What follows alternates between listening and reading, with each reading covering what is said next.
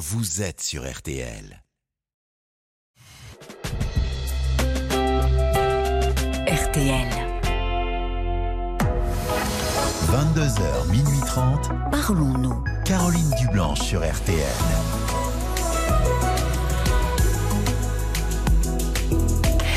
Bonsoir, Caroline Dublanche, ravie de vous retrouver.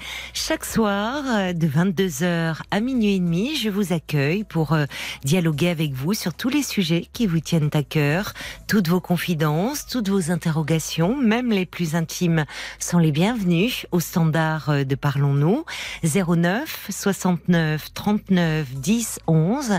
Vous allez y être chaleureusement accueillis par Violaine et Paul sous le regard attentif de Marc Bisset à la réalisation euh, de l'émission.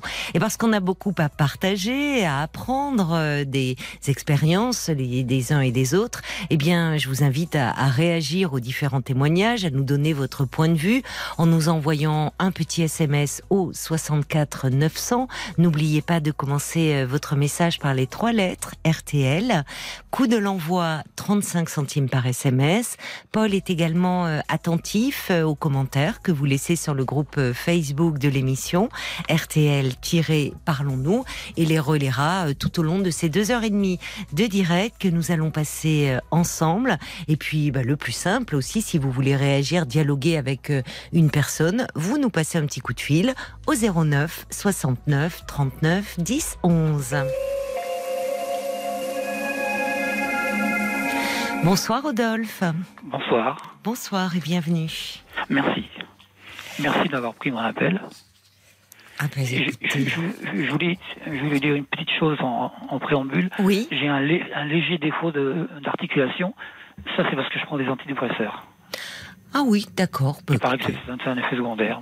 Bah, écoutez, là, euh, bah, c'est délicat de votre part euh, de, de nous le dire, mais franchement, euh, ça a l'air d'aller, ne vous inquiétez pas. Oui.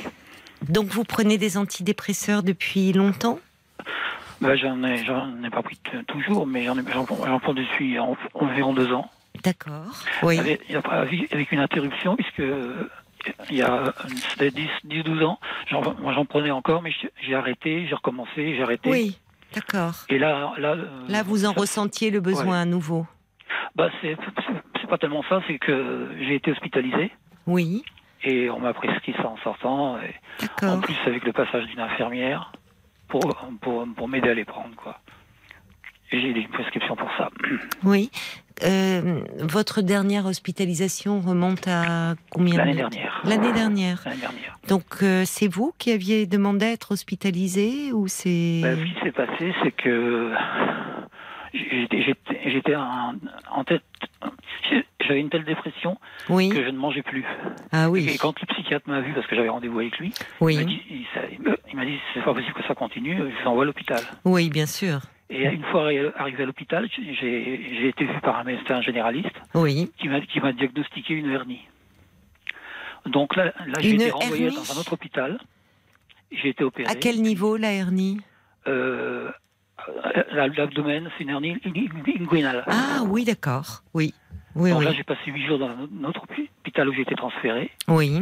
avant de revenir euh, à l'hôpital pendant trois mois euh, où j'étais euh, où j'étais avant quoi. Oui. Pour soigner votre dépression. C'est ça. ouais. Et en même temps, euh, ça n'arrangeait rien, ce problème de hernie aussi. Bah non, c'est ça m'a surpris d'abord parce que je m'y attendais pas. Oui. Et oui, vous voyez comme quoi vous étiez euh, tellement en repli que vous aviez pas fait de bilan un peu plus général de votre état de santé, quoi. Non, non. Oui. Vous vous sentez mieux aujourd'hui Plus, enfin, vous n'êtes plus dans cette phase aiguë de la dépression. Je suis encore dans la dépression, mais j'ai moins de tocs puisque j'avais des tocs. D'accord. J'en ai toujours eu de, de- Quel genre de toc des tocs de vérification. Oui, d'accord. Je vérifie tout, tout le temps et enfin, c'est insupportable. Oui. une grande souffrance. Oui, Et mais cette année, ça a beaucoup diminué, ça a beaucoup régressé. oui. Mais ça, les antidépresseurs doivent jouer aussi. Oh, peut-être, je sais pas. Oui, C'est des anxiolytiques qui, qui Oui. agissent sur l'angoisse. oui, c'est ça. L'angoisse est à l'origine de- Des tocs, tocs. en fait. Oui. Ce Donc, euh, mais c'est ça, ils doivent, il doit y avoir un côté euh, peut-être un peu sédatif qui euh, Ouais. vous aide un peu. D'accord. Mais alors euh, là, je vois, euh, vous avez 61 ans, c'est ça? C'est ça, oui. Vous êtes en, euh, en arrêt maladie en ce moment? En ALD, oui. D'accord. En je suis en arrêt train de faire un dossier de retraite Oui, d'accord. et qui est assez compliqué à faire Oui, pour l'année prochaine.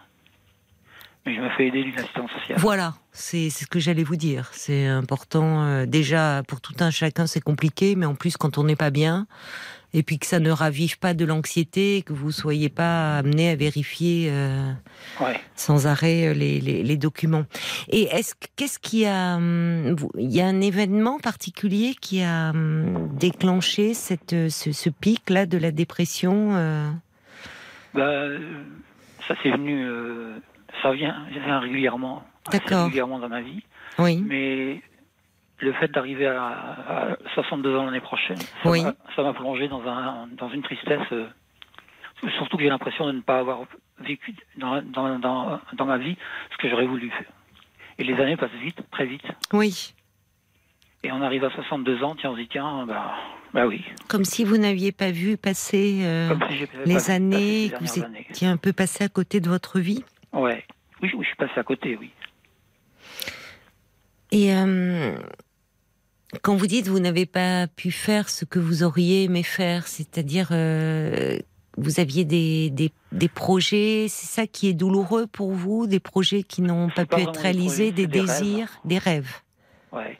Des rêves, mais c'est- un peu particulier, c'est pas banal. j'ai toujours rêvé d'aller en prison. Mais, mais pas une prison euh, comme, il, comme il en existe, euh, qui, qui sont des lieux de violence et de trafic. euh, enfin bon, part. Oui, Mais une prison comme j'imaginais moi, dans, mes dessins et dans mes écrits. à vous dessiner Je dessine, oui. et vous écrivez. J'écris aussi. D'accord. Et alors comment elle est la prison euh, dans vos dans vos dessins? Comment vous l'imaginez? Ben, c'est plutôt un endroit euh, protecteur. Oui. J'ai toujours eu besoin euh, j'ai toujours pensé que la vie était dangereuse. Oui. Ce qui nous entourait, c'est dangereux. Oui. J'ai besoin de protection. Et les prisonniers sont, sont, sont bien traités. Et, et ils portent un uniforme, un pyjama. Voilà. En, en gros, c'est ça. Un pyjama? Ouais. D'accord. Et quand je dessine ça, euh, je pense plus à rien d'autre. Oui. C'est plus, c'est moins, au moins, au moins aussi efficace que les médicaments. Ben oui, c'est bien que vous ayez ce, ce refuge-là, ce, finalement ce refuge dans, dans votre imaginaire. Ouais. Au fond, ce- c'est une protection? Ouais, j'ai un imaginaire assez Très développé. riche. Et vous l'avez toujours eu, ça Oui, euh, j'ai toujours eu. ouais. Toujours eu Déjà, de vous, dans l'enfance, vous dessiniez Quand dans la... adolescent, oui. Oui, Ça, ça a commencé à l'adolescence- d'accord. Et c'est encore là aujourd'hui. Et déjà, il y avait ce... Vous dessiniez cette prison euh, dont vous me parlez Oui, ou oh oui, il y a des années, ça. Il y a des années. Il y a des années, ouais. Parce que ce qui fait peur à, à chacun d'entre nous euh, de se retrouver en prison, cet endroit clos, euh, justement, où malheureusement, il est vrai, souvent règne une grande violence. Euh, vous, vous l'associez à un endroit protecteur. Ouais, c'est le monde extérieur qui est, qui est dangereux pour vous. Oui, c'est ça.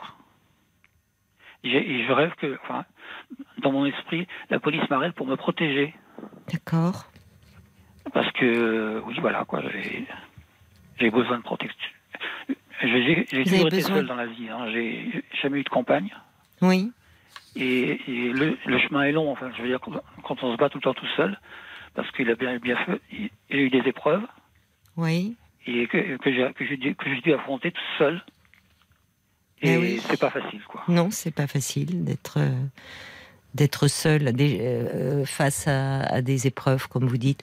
Mais quand vous dites vous avez toujours été seul, dans- comment c'est s'est passé? Quelle est votre histoire un peu Votre quel genre d'enfant étiez-vous? Comme ça, un, un- un petit garçon très solitaire ou le contact Assez avec les autres? J'étais un peu coupé du monde parce que euh, mes parents se déchiraient mut- mutuellement. Oui, et ils ils s'occupaient pas de leurs enfants. Oui, Et donc, j'ai, puis à l'école, c'était, un peu compliqué aussi. oui, On, on dit que l'école, c'est la première société que l'on côtoie. oui, c'est vrai. Mais c'était, un peu difficile aussi. J'avais, pas tellement de camarades. Donc, donc euh, étant enfant, j'étais déjà seul. Oui. Et après, après à 19 ans, quand je, je suis parti chez mes parents, pour, pour- pour- je suis monté à Paris. Oui. Euh, Quand je- pour le premier travail que j'ai eu, c'était à Paris. Là, j'ai commencé à, à souffrir de solitude, à comprendre que, que c'était que du seul. Oui, oui. Mais Paris euh, peut être une ville euh, terrible quand euh, on arrive, qu'on débarque, qu'on n'a pas d'attache. C'est Ouais. rude. C'est là, brutal, bon, les j'avais- rapports. J'avais une sœur qui était là, quand même, D'accord. une sœur aînée, Oui, qui m'a hébergé les premiers temps. oui, Donc ça, ça a été moins, moins difficile que si j'avais été vraiment seul. Quoi. oui. Mais dans, dans mon cœur, j'étais quand même seul. Et monter à Paris, donc c'était, il y avait, pourquoi C'était quoi votre rêve à ce moment-là? Qu'est-ce que vous que faisiez? j'avais trouvé un, un travail. Un travail. D'accord. Mais j'avais pas encore d'idée précise. euh, À l'époque, je me rappelle, je voulais rentrer à la SNCF. Oui, d'accord. Je voulais travailler dans les trains, je voulais pas travailler dans, un bureau ou être, sédentaire, quoi. Oui, vous vouliez euh, Ouais. voir du monde. euh, Voir du monde, ouais. C'est ça, ce monde qui à la fois vous faisait peur, mais qui vous qui vous attirait aussi. Ouais, aussi, ouais. Oui. Et euh, vous êtes entré à la SNCF Euh, bon, oui, mais c'est c'est une triste histoire parce que c'est c'est pas dans le secteur que j'aurais voulu. Et donc, j'y suis resté qu'un an. Oui. Parce que j'ai pas, j'ai pas pu avoir de mutation pour euh, la filière des trains. Je, je me suis retrouvé en poste à Paris, Oui. sédentaire. Ah oui. Donc vous avez démissionné? Oui. D'accord. Oui. Et après, je suis parti à l'étranger. Enfin, j'ai essayé, essayé, essayé de, de, de, de vivre à Londres, parce que j'aimais bien l'Angleterre. Oui, oui. Là aussi, ça, là aussi, ça a été assez dur, parce que, euh, bon, je parlais l'anglais, mais moins bien que le français, bien sûr. Oui. Donc, j'avais quand même des difficultés avec mon entourage. Oui. J'étais donc un peu plus seul. Ben Mais- oui, ça, la langue, euh, enfin il y a la barrière de la langue, c'est. Ouais. Oui. Et, donc, et qu'est-ce que vous faisiez à Londres? Oh, Londres, Des petits boulots un- euh, Oui, des petits boulots, des d'étudiants choses comme ça. J'ai travaillé dans un quick à Oui. Londres. D'accord. Et à l'époque, il n'y en avait pas beaucoup. C'était, c'était encore assez nouveau. hein. Ben oui, ce ben oui, de- oui. Maintenant, maintenant, il y, en a, il y en a partout de ces trucs-là, mais À ce moment-là, vous vous euh, vous arriviez à surmonter vos peurs. Enfin, il y avait il y a- votre votre désir était plus fort, hein, votre désir bon, d'explorer le monde. mes peurs, oui, tout à fait. Oui. À quel moment ça s'est un peu refermé et... Ben, j'a- j'arrive quand même à lutter. Par exemple, il y, a, il y a- il y a- il y a 15 ans de ça, je suis parti faire un voyage en Europe en train. Oui. Et, et j'ai quand j'ai quand même dû, dû lutter contre mes angoisses pour partir. Hmm. J'étais très angoissé le jour où je suis parti. Oui, oui. Oui, vous preniez sur vous. Je- je- j'ai pris sur moi parce que je me suis dit, si je m'écoute, je ne ferai plus jamais rien. Hum, hum. Donc je me dis, tant pis, je, je suis angoissé, on verra bien. Oui. Et puis si ça va vraiment pas, je pourrais toujours faire demi-tour. Oui, Je oui. suis parti trois semaines et ça a été, ça, ça a été quand même à, à peu près. Quoi. D'accord. Et qu'est-ce que vous avez fait alors pendant ces trois semaines? Vous Bah, avez je- voyagé en train? En train, oui. Oui. Euh, J'avais pris une carte interrail. Oui. Donc c'est c'est- une fois qu'on a passé la frontière et qu'on est en- dans un pays étranger, après c'est gratuit. D'accord, je ne savais pas. C'est Oui. un forfait quoi, de 350 euros à l'époque. Mhm. Ça a dû augmenter depuis. Je sais même pas si elle existe encore cette carte. Mais euh, il faut le faire, je trouve. Enfin, c'est euh, partir comme ça à l'aventure. Oui, j'avais pris des risques. Je m'en suis Vous dormiez après, où Dans Enfin, les comment auberges de jeunesse. Dans les auberges de jeunesse, Et deux, trois fois, j'ai atterri à l'hôtel, mais ça m'a coûté euh, assez cher. Oui, forcément. Donc, Oui. euh, je pouvais, je pouvais pas me payer ce luxe tous les jours. Oui. Donc, j'allais dans les auberges de jeunesse, c'était beaucoup moins cher. Oui, vous aviez envie. De... Il y avait un enfermement dans votre famille. Vous dites, euh, Oui, vos parents se, se déchiraient, me Oui. dites-vous mutuellement. Oui, C'est ça. C'est donc vous étiez un peu livré à vous-même, vous. oui.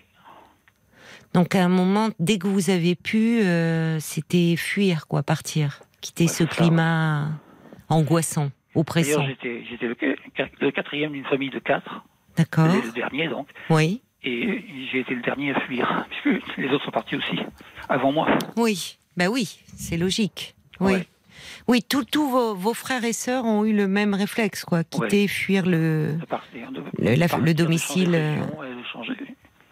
Vous avez gardé des liens? Vous êtes en contact avec vos frères et sœurs? Euh, bien, malheureusement, il y a un- un- une sœur et un, un frère, ils ont décédé. Ah bon? Oui, Il me, il me reste plus qu'une sœur et je, je suis en contact encore avec. oui. Mais elle est à l'autre bout de la France, donc c'est- pas trop facile. On Mm. peut pas se voir souvent. Mm. Mais on se contacte par téléphone ou par écrit. Oui, vous êtes en lien. On est en lien, oui. Oui. Et euh, donc, vous, vous partez, euh, vous prenez le train, vous voyagez en Europe, et à un moment, il vous faut rentrer. Comment, comment ça se passe alors là? Oh ben, je suis rentré, j'étais, je me rappelle, je me souviens que j'étais très fatigué Oui, parce que dans les auberges de jeunesse, on ne dort pas aussi bien que chez soi. eh oui, Et forcément. quand je suis rentré, mais j'avais j'avais 22 jours de 22 jours d'autonomie et, je- suis resté 22 jours effectivement. Je suis rentré le, soir euh, à 17 h Hmm, et, ma carte était périmée le, le même soir.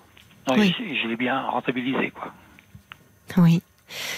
Et vous aviez, euh, vous- lors de ces voyages, vous avez fait des rencontres euh, avec d'autres je jeunes souviens- gens Je me souviens d'une, mais c'était pas le même voyage. Hmm. Je me souviens d'une rencontre que j'ai faite en, en 2012, je crois que c'est en 2010, 2010, Hmm. qui m'a marqué. C'était à Tübingen en Allemagne. Oui, C'était un monsieur, un, un, un retraité de, c'était un ingénieur en fait, qui était allemand, mais, mais qui était parfaitement trilingue. Il parlait très bien le français et l'anglais. Et c'est dans, dans une auberge de jeunesse que je l'ai rencontré. Et pendant, pendant quatre jours, on a, moi, ce- ce- ce- cet homme-là m'a beaucoup impressionné parce qu'il était très cultivé. Il était très, très poli, très correct Mhm. dans, ses manières, dans ses, dans sa manière d'aborder les autres. oui, Il était très courtois. oui. Et franchement, j'ai j'ai le coup de cœur pour ce monsieur. Quoi. Pendant quatre jours, on s'est côto- côtoyés. Et euh, quand je suis rentré chez moi, j'ai j'ai écrit un texte que j'ai encore d'ailleurs. Ça, ça fait donc 12, 12 ans de ça. Oui. Et il s'appelait Herman. Et je me rappellerai toujours, je crois. Donc vous avez écrit un texte sur votre rencontre ou Sur sur, ma rencontre avec ce monsieur. Oui. Qu'est-ce qu'il représentait pour vous Une Ben, il me il représentait. J'ai toujours aimé les, les Anglais parce qu'ils sont flegmatiques. Et cet Allemand, lui était allemand, mais il était aussi, aussi fle- flegmatique qu'un Anglais. Oui. Il avait l'air très courtois et très bien élevé. Je sais pas, il y avait quelque chose en lui qui était euh, attirant. D'accord. Et donc il m'a- il m'avait un peu, il m'avait marqué au point, d'en faire, d'en faire un texte. Après. Oui.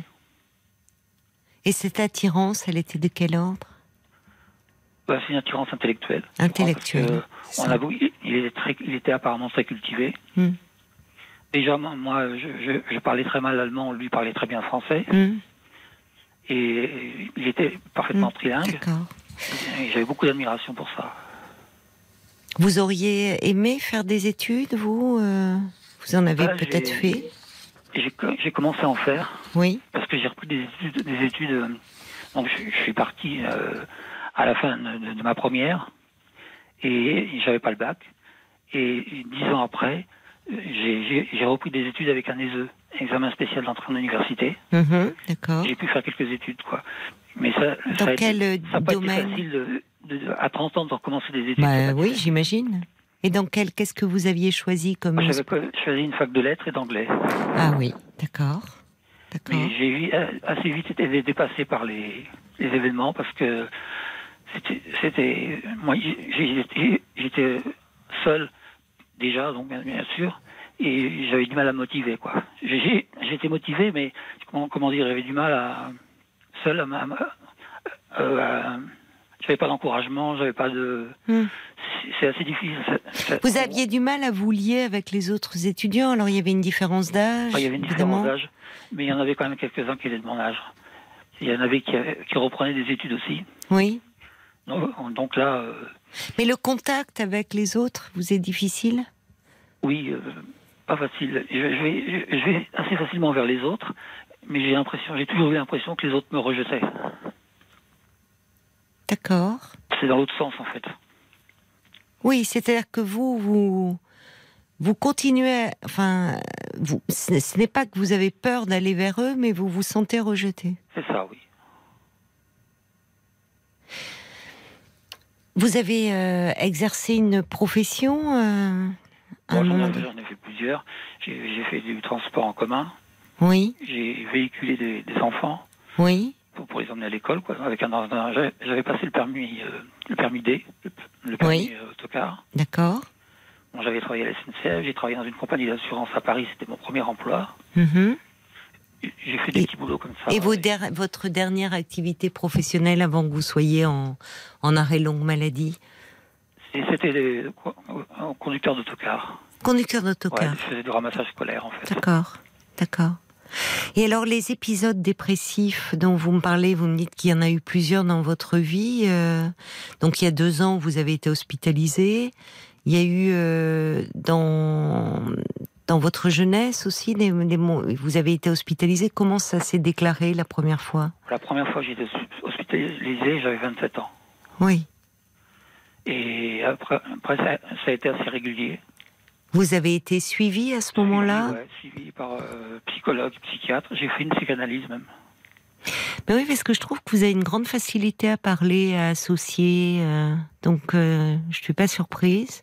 Qu'est-ce que vous avez appris de de votre analyse Bah, euh, je, je me souviens que ça n'a ça pas eu tellement d'effets. euh, Je, je, me suis- pas rendu compte des effets vraiment, vraiment positifs. Vous n'avez pas ressenti un... Non. J'étais avec une. Je, je faisais ma psychanalyse avec une une psychanalyste, quoi, bien Mhm. sûr, Mhm. qui n'était pas médecin, qui n'était pas juste thérapeute, quoi, c'est tout. Oui. Mais je me souviens que je- ça, ça a duré deux ans, mais j'étais pas euh, tellement satisfaite du résultat, en fait. Parce que je- on m'a- on m'avait- on beaucoup dit que, que la psychanalyse était miraculeuse, quasiment. Ah oui, mais alors ça, Et- non, c'est pas miraculeux. Hein. Non, c'est pas miraculeux. Non. En, tout cas, ça- sur moi, ça n'a pas fait des effets euh, Hum, miraculeux. Oui, ça vous a pas permis de, de surmonter euh, vos peurs? Parce que euh, vous, vous dites finalement, vous écrivez, vous dessinez, et là vous vous sentez bien. Oui, Ça a un meilleur effet que les médicaments sur un vous. défoulement. C'est pas la seule chose qui me permet de me défouler. Et qu'est-ce que vous écrivez? Vos écrits portent sur quoi? Vous me parlez de cette rencontre avec ce monsieur allemand, Hermann, Oui. mais sinon, vos écrits portent sur quoi? Ben, J'avais écrit euh, ben, deux nouvelles, enfin deux romans, je sais pas, je sais, sais sais pas comment Oui. les appeler. Oui, Il y avait- il y avait eu 100 100 pages chacune, oui. sur- justement sur, sur, euh, la prison de mes rêves, que je décrivais dans ce, ce roman. Je me décrivais en prison, quoi. D'accord. Et tout était imaginé, enfin, je veux dire. euh, Oui. J'ai jamais eu. J'étais très inspiré à l'époque pa- parce que les idées venaient facilement. Mais alors, euh, dans cette prison de vos rêves, il y a des, il y a des liens avec les autres détenus? Oui. Oui. Et Quel ça- type de lien des, des, des liens euh, amicaux. Hmm Et ça, je l'ai je l'ai un peu vécu quand j'étais au service militaire il y a, il y a 40 ans maintenant. Oui. 21 ans. J'avais très bon rapport avec les autres. J'ai vécu une vie sociale euh, au, service militaire qui était très, euh, très chaleureuse très. Ça m'a réconcilié un petit peu avec euh, Oui. la société. Oui. Là, j'étais pas seul. hein. Vous faisiez partie d'un groupe. Il y avait un esprit groupe. de corps. J'étais, oui, dans- oui, j'étais vraiment dans un groupe. Vous aviez des camarades. Oui, j'étais intégré. Oui. Et puis, il y avait un cadre aussi qui vous rassurait, Aussi. au fond. aussi, il y avait des consignes claires. Oui, oui. S'il y avait un, enfin, vous n'aviez pas à planifier euh, votre temps, votre, euh, tout Non, était non. pensé. C'est un peu sur ce modèle-là que j'ai que j'ai inventé ce, ce- cette prison, quoi, en fait. C'est en pensant, en pensant à, cette époque-là. Oui, ce qui est paradoxal pour euh, là où euh, on, habituellement euh, ces espaces que vous décrivez, que ce soit le service militaire, la prison, évidemment, ou de, de restriction de liberté, d'enfermement. Pour vous, c'est associé à euh, soit la, la protection, vous dites, c'est comme une Oui. bulle protectrice, Oui. soit le service militaire et ça d'autres euh, hommes l'ont dit aussi, des, de, un endroit où, euh, où ils ont pu se faire des camarades, Oui. où ils se sentaient intégrés, où il y avait un esprit de famille en fait, une solidarité, Oui, c'est ça, un esprit de famille. ce qui vous a manqué, C'était la première société que, que je rencontrais où j'arrivais à m'intégrer réellement. c'est ça. Vous auriez pu désirer faire carrière dans l'armée? Oh, mais euh, j'y ai pensé, mais en fait, non, je, je pense pas que c'était dans la marine nationale et, et je me voyais pas embarquer sur un bateau. Euh, J'ai réfléchi. Vous préfériez les trains Ouais, Il y aurait eu un corps voilà, dans les trains, vous seriez, vous bateaux, auriez en fait. signé tout de suite. Ouais. Les trains, c'est intéressant parce qu'il y a, y a cette notion de euh, justement de, de, de voyage, mais en même temps euh, tranquille, lent, à rythme. Ouais. Vous, vous, vous, vous devez beaucoup aimer l'émission des trains pas comme les autres. J'ai pas la télé. Ah, n'avez pas. Non, cette télé. émission vous plairait beaucoup. Ah, peut-être. Ah bah c'est formidable parce que le le journaliste il est il est sur euh, vous pouvez regarder vous avez peut-être un, un- comment un ordinateur? Euh, non plus. Je, vis- je vis à l'ancienne. oui Comme on vit au XXe siècle. J'ai Oui. à m'intégrer dans le monde moderne. oui mais parce que franchement euh, je crois que c'est Philippe Gugler je je vais pas écorcher son nom moi j'aime beaucoup ce ce journaliste il prend des trains Euh, L'émission porte sur les trains et il va Ouais. dans différents pays, mais ça peut être en Europe, mais différents pays du monde. Et donc, à travers le voyage en train, il parle, il y a ces, déjà, on voit qu'il y a toutes sortes de trains selon les pays. Enfin, il y en a qui sont très originaux, très beaux. Et puis, il découvre le, le, le pays, les gens, et il y a surtout ces rencontres dans le train. Et c'est- une émission euh, passionnante, très humaine. Parce Ouais. que ce journaliste est très humain, il a un, et, et je vous parle de lui parce que j'avais lu dans une interview que euh, c'était un, il se disait, enfin quand il était plus jeune, extrêmement ti- timide, qu'il n'aurait jamais euh, imaginé faire une émission comme celle-là où il était en contact avec tant de monde. Et je trouve que dans sa façon d'aborder les gens, euh, il a cette, euh, on ressent un peu cette timidité. Il, y a une- il, y a une- il est, il est très chaleureux, mais on sent une forme de, de retenue qui le rend, je trouve, très attachant. Ah oui. Enfin, ça serait vraiment, euh, je, je crois, une émission qui pourrait vous vous intéresser à voir. J'ai eu des livres, sur, des livres sur des trains, Oui, sur les, les trains du monde en fait. oui, Et je, j'aurais, par exemple, aimé prendre le transsibérien ah oui, parce que c'est un train lé- légendaire. Enfin, c'est un train euh, mythique, quoi. C'est l'épopée du transsibérien. Euh, Oui, Déjà, il y a eu des, des, des journalistes, euh, notamment un journaliste anglais qui l'a pris, qui décrivait son, son voyage de, de Moscou à Vladivostok. Hmm. Et c'était vraiment un voyage de rêve pour le coup. Et euh, j- j'ai euh, j'ai le sentiment, enfin, en vous écoutant, que euh, la prison, cette prison de rêve, Oui. c'est euh, cette euh, il y a quelque chose de, de vous avez fui un monde euh, euh, une, une famille où c'était un monde clos étouffant angoissant Oui. et que euh, il y, a, y a quelque chose que vous portez encore à l'intérieur de vous Ah. Je porte les séquelles de, de cette euh, éducation, de, de ce lieu où je suis né, ce- de cette famille. oui Ça, j'en suis vraiment, vraiment conscient. vous avez dû l'aborder ça dans votre Oui, je analyse l'ai abordé, oui. Et donc, je sais que par exemple que mes, mes tocs viennent des angoisses, oui et les angoisses viennent des nuits où j'ai été réveillé par les, les disputes, et où je tremblais, j'avais peur, je ne savais, savais pas, je savais pas ce qui allait se passer. il y avait de la J'avais peut-être violence 10 ans où il y avait de la violence, oui. oui Et, et ça me donnait des angoisses. oui Et, j'ai toujours porté ces, ces angoisses euh, dans cette vie euh, jus- jusqu'à aujourd'hui, quoi. Oui, oui, c'est ça. Il y a un- et, et dans vous, vous me parlez de rencontres, on a parlé de, de des métiers que vous avez exercés, de vos rêves. Vous m'avez parlé de rencontres qui vous ont marqué. Et il n'y a pas eu de rencontres sur le plan sentimental, sur le plan amoureux? Pas eu de rencontre. euh, non, j'ai pas, j'ai pas, j'ai pas connu de compagne et, et je sais pas pourquoi. En fait, j'ai eu l'impression d'être rejeté, rejeté par les femmes. En fait, Hmm. je sais pas pourquoi j'avais cette impression-là. Ça, ça a toujours été, euh, comme on dit, euh, je, je me suis toujours pris des râteaux. Hmm. Et du coup, j'ai oublié de me satisfaire de ma solitude, quoi. Et j'ai- changé d'endroit, j'ai changé de ville plusieurs fois, mais partout c'était la même chose. Et je, je me suis posé des questions. Je me suis dit, mais pourquoi Enfin, je, je comprends pas. J'ai jamais compris ça. Parce que je suis pas quelqu'un de. Non, vous aimez ni- partager, enfin. Ouais. Oui, mais parce qu'il y a, il y a quelque chose qui est. hum, euh, Il y a la solitude, elle vient de très loin chez vous. Quand vous décrivez euh, ces nuits où enfant euh, vous étiez réveillé par des disputes, par des cris, et que vous vous étiez tremblant de peur et que vous vous demandiez euh, ce qui allait arriver, ce qui allait se passer. euh, la, la prison, elle était, euh, elle était là parce que là vous étiez pieds et mains liés euh, et, et sans aucune protection. Oui. Et euh, après, vous, vous êtes, vous êtes resté, vous avez euh, gardé des contacts avec vos parents par la suite ou? J'ai rompu avec mes parents euh, parce que ça, ça devenait, ça devenait impossi- impossible. Hmm. Ma, mère, ma mère était très malade.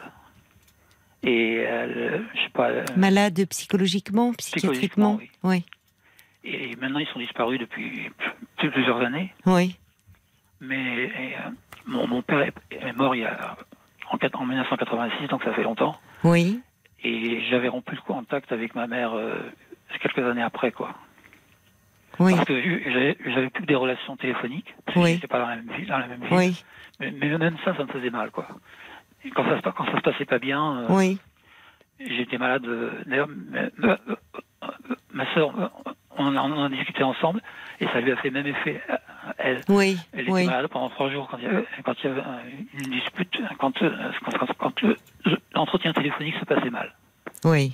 Oui, vous avez compris que votre mère souffrait de, de problèmes psychologiques, voire Oui. peut-être psychiatriques. Ouais.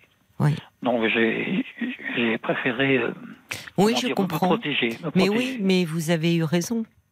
Vous avez eu raison. Euh, euh, C'était votre équilibre psychique qui en dépendait. Bah oui. Je me suis construit une personnalité euh, tout à fait différente. Euh, j'avais j'avais des, des goûts complètement différents de ceux de mes parents. C'est ça. Non, je, je, je me suis reconstruit autre, autrement, quoi, en fait. Oui. Et, et, et, et de façon incroyable. Parce que euh, votre goût pour euh, pour les voyages, pour euh, tout ce qui est attrait à, au savoir, à l'intellect, ça c'est c'est votre personnalité. Enfin, ça a été c'est certainement euh, les, les lectures, vous semblez dire. euh, euh, heureusement, c'est votre imaginaire qui vous a sauvé Oui, de cette réalité insupportable. oui, Le problème, c'est qu'à un moment, ce qui sauve peut aussi euh, nous nous tenir à distance des autres. oui. Parce que ce qui est un refuge peut aussi être une sorte de mur que l'on érige bien malgré soi entre nous-mêmes et les autres pour se protéger. oui, oui, je comprends. Je, je- parce que quand vous me dites ce, ce sentiment de, de rejet que vous avez, que vous éprouvez, qui est forcément douloureux à vivre, je pense qu'il y a là, il y a quelque chose qui a à voir avec votre histoire. Euh, parce que- Certainement. qui est, il, il est peu probable que à chaque fois, euh, je parle pas des rencontres amoureuses, mais que, que les gens vous rejettent. Mais vous, il y a cette crainte-là. Et ça- a pu arriver quelquefois, parce que ça peut tous nous arriver. Mais vous, il y a toujours euh, cette, cette crainte-là. Et euh, beaucoup d'artistes, d'ailleurs, au fond, euh, euh, partent parfois d'une enfance euh, chaotique et en font quelque chose. L'art peut sauver de bien des de bien des souffrances. Et vous, heureusement, vous dessinez, vous écrivez. Donc Ouais. c'est. Mais euh, d'ailleurs, je me disais, vous n'a- vous n'avez jamais songé à participer à un atelier d'écriture J'ai Parce que- j'ai déjà participé euh, deux fois Ah, à d'accord. à des ateliers d'écriture. Oui, Euh, Ça m'avait plu parce que oui, pour, la, pour la première fois, c'était c'était écrire, mais c'était aussi échanger avec les autres. oui, je comprends. C'était nouveau. Donc, euh, Oui. j'ai- vous savez, c'était dans une association qui, qui s'appelle euh, le GEM, le groupe d'entraide mutuelle. Oui, si tout à fait. Oui, je connais. Et donc, il y avait une, une personne qui a animé un atelier d'écriture Mhm. au- auquel j'ai assisté, auquel, auquel j'ai participé. Et là, ça, vous avez pu euh, justement euh, nouer des contacts avec les autres participants? Ben, Via, ce travail? bien, oui. Oui. Mais pas, pas, malheureusement pas des, des relations durables. Parce qu'une fois la- la- le, le, le- la- Oui, l'atelier terminé. après, oui. Ben, J'ai vécu ça avec le théâtre aussi. J'ai côtoyé des gens. euh, Vous avez fait du théâtre? J'ai fait du théâtre, oui. Oui. J'ai- côtoyé des gens au théâtre. Et après, une fois le spectacle était donné, que, que le, le rideau était baissé en, en quelque sorte, Hmm et ben, moi, je, je me retrouvais tout seul, quoi. Je n'arrivais pas à, à garder compte de contact avec les personnes que, que j'aurais aimé euh, conserver. euh, Vous auriez aimé, mais c'est-à-dire que vous avez du mal à, à, à- à préserver le lien, à l'entretenir? Oh oui, Oui. oui, c'est ça, oui. Oui, parce que euh, là, il- le, le lien peut perdurer si on l'entretient. Oui. Mais qu'est-ce que vous craignez Le rejet, de déranger, de Ben, ben, D'être moi, envahi. Moi, j'ai j'ai essayé d'entretenir des Oui. relations, mais à un, à un moment, les relations se sont perdues. Et notamment, j'ai j'ai connu en Angleterre quelqu'un, un Américain, enfin, qui était belge, je- de par ses parents, mais qui était américain parce qu'il était né aux, aux États-Unis, puisque c'est le droit du sol là-bas. Il, il parlait très bien français, et, euh, et on, on était en, on était en Angleterre tous les deux, et on, a- on, on s'est écrit pendant au moins un an ou deux après. Moi, quand j'étais rentré en France, lui, lui, lui est venu s'installer en France aussi, mais on n'était pas dans la même ville, mais on a entretenu un- pendant deux ans, je pense, un échange épistolaire. Puis après, ça s'est Oui. perdu, et puis Oui. Oui, et oui, parce qu'un échange épistolaire, euh, alors euh, à, à l'é- à l'époque actuelle, d'ailleurs, ça pourrait avoir un côté désuet, mais en même temps, euh, enfin, il y a quelque chose de, de très beau dans, dans ces correspondances. A donné d'ailleurs euh, des, enfin, dans la littérature des, des chefs-d'œuvre, les correspondances. C'est vrai que là aussi, si on ne se rencontre pas de nos jours, c'est peut-être plus compliqué.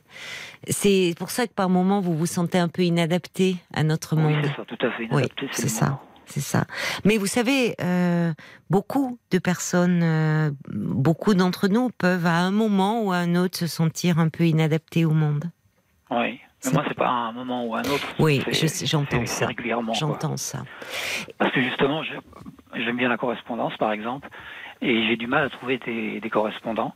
Parce Oui. aujourd'hui, les gens n'écrivent plus, ils font des, mails, ils font des. Oui, c'est vrai. On, on communique par ordinateur, on communique. Euh, euh, non, je suis- Oui, c'est plus, c'est très bref. C'est Oui, plus l'écriture euh. SMS. euh, mail. oui, c'est sûr. Que Quand, quand, quand moi je fais une lettre, c'est six pages, quoi. C'est ça. Et c'est pas bref du tout, quoi. C'est ça. Mais parce que vous, vous, enfin, vous avez un imaginaire très riche. C'est ce qui vous a sauvé, mais c'est ce qui aujourd'hui vous enferme. Moi, je vous inviterais quand même à reprendre euh, un peu un, un travail sur vous, peut-être avec quelqu'un d'autre, Ouais. Parce que je trouve que vous avez encore beaucoup à dire et que hum, je pense que déjà c'est aussi un premier pas pour sortir de l'isolement d'avoir un lieu où vous pouvez euh, euh, être écouté. Et Bah pas- là, je fréquente actuellement un CMP depuis, depuis ma dernière hospitalisation. D'accord C'est c'est un lieu où je peux aller euh, Oui, librement et oui, j'en ai souffert d'ailleurs pendant la- le, le confinement parce qu'il a été fermé pendant trois oui, mois. je comprends. Là, Alors, là. Je, je pensais, parce que j'ai des messages qui sont arrivés pour vous, je vais vous en lire quelques-uns. Euh, Il y, a, il y a Sergio qui dit, euh, et finalement, vous, vous aimez écrire, vous aimez dessiner, pourquoi ne pas euh, adapter, faire une... vous, vous avez déjà des, des écrits, vous dessinez sur la prison de vos rêves, faire une BD sur ce sujet? Est-ce que, Ouais. que vous êtes intéressé par la bande dessinée, par est-ce que Pas vous allez non. Non, pas Moi, je- tellement. Quand je- quand j'étais jeune, j'ai lu euh, Tintin. Oui. C'est- C'est à peu près la Mais il est sorti beaucoup de choses. La Oui, est BD, elle a beaucoup de choses, évolué. je. Oui, vous n'allez pas, par exemple, à Angoulême. Dans des... non, Non, vous ne lisez pas de bande dessinée. Non, Euh, c'est plutôt de- de- des livres. oui, Mais maintenant, j'ai- j'ai j'ai un peu abandonné parce que j'ai j'ai du mal à me concentrer sur, C'est ça. sur de la lecture. oui. Alors il y a Jacques qui dit euh, cette enfance traumatique n'a pas entaché, en tout cas, votre expression littéraire et artistique. Euh, on sent que vous avez euh, vous, avez un besoin de, relations de haute qualité. Il y a il y a quelque chose d'assez élevé chez vous, un sens, un, un, idéal. quelque chose, un idéal de assez. euh, Je comprends ce que veut dire Jacques. J'ai du mal à l'exprimer, mais on sent que vous cherchez des pistes et par le biais de la création, quand vous dites vous dessinez, vous écrivez, ces ateliers d'écriture, euh, faire partie d'une troupe de théâtre, là aussi à explorer à nouveau. Ouais. J'entends que c'est le lien avec l'autre qui est compliqué. Et pourtant, quand on vous entend, on sent que vous avez un grand besoin de d'échange et de vous nourrir aussi intellectuellement, mais pas seulement. Ouais. Parce qu'au fond, qu'est-ce qui fait que vous avez appelé ce soir Parlons-nous. Au fond, quel était votre... Bah, ça aussi, Demande? J'avais besoin de parler de ma souffrance, quoi, de, Voilà. de, de ce mal-être que je, je- que je vis euh, quotidiennement. D'accord. On va se tourner euh, du côté de, de la page Facebook aussi pour avoir euh, des réactions euh, d'auditeurs, Paul. Il y a Elisa qui évoque, en vous entendant, une sensibilité émouvante. Un artiste, écrit Elisa. Il y a aussi euh, Christiane qui dit, ce monsieur dit avoir l'impression de n'avoir rien fait de sa vie à 62 ans, mais quand on vous écoute raconter, vous avez fait beaucoup de choses, travaillé dans divers domaines. Cette écriture, ces dessins, ce n'est pas rien. Ça montre une vie intérieure positive. Vous devez vous faire confiance pour aller vers les gens, surtout avec cette facilité de parole. Quand vous disiez au départ que vous aviez peut-être des problèmes d'élocution. Oui, alors que Euh, pas du tout. C'est ce que dit euh, Cœur Doya aussi. Je trouve que malgré sa dépression, il s'exprime parfaitement. Moi, j'ai beaucoup de peine pour vous, Rodolphe. Euh, vous êtes bien seul. Vous auriez peut-être besoin d'adhérer à une association pour voir du monde, se rendre utile auprès de personnes qui ont euh, besoin, euh, comme vous, de, de compagnie. Ça vous ferait peut-être du bien et ça vous donnerait euh, peut-être aussi un peu de bonheur. Ouais. Moi, je pense, en tout cas, je, je ne sais pas dans, dans quel endroit vous vous trouvez, mais euh, je, je pense que hum, euh, refaire partie d'un atelier d'écriture, ça serait une bonne idée. Oui. Euh, Peut-être euh, voir un peu euh, là où vous vous trouvez s'il y a le la, la saison théâtrale, aller voir des pièces. Voyez? Oui, bah, je suis déjà allé au, thé- au théâtre dans- la ville euh, où je, euh, dans la ville où je vis depuis euh, dix ans maintenant, D'accord, qui, qui, qui est pas qui est dans la, dans la région qu'on appelle Grand Est aujourd'hui. d'accord. Peut-être vous inscrire dans une association euh, de, ou qui vous permettrait via un support, ça peut être le théâtre, ça peut être des expos, ça peut être, voyez, de euh, qui, qui vont vous aider à surmonter cette peur pour aller vers les autres, pour faire des rencontres sur un terrain où vous vous sentez à l'aise. Oui. Et franchement, reprendre quand même. euh, Enfin, euh, je ne sais pas si vous avez des rendez-vous réguliers au CMP, parce que je pense Oui, que des vous. rendez-vous réguliers. Ah bon, bah alors très bien, très bien.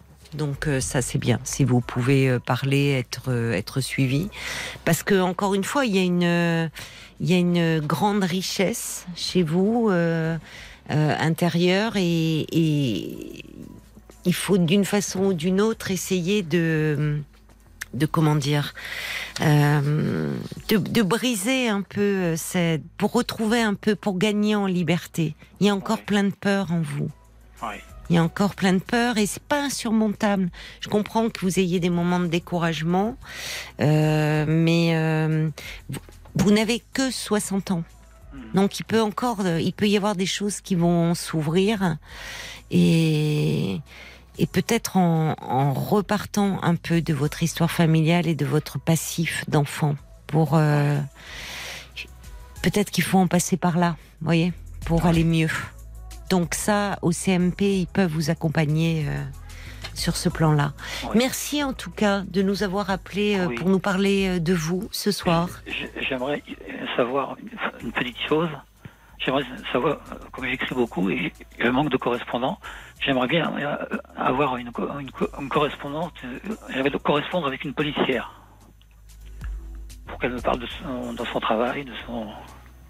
Bon, l'appel est lancé, euh, ça sur euh, sur RTL, mais je voilà, si on a des contacts, on, on vous les on vous les transmettra. Merci Rodolphe pour votre Merci. appel. Au revoir. Jusqu'à minuit 30, Caroline Dublanche sur RTL.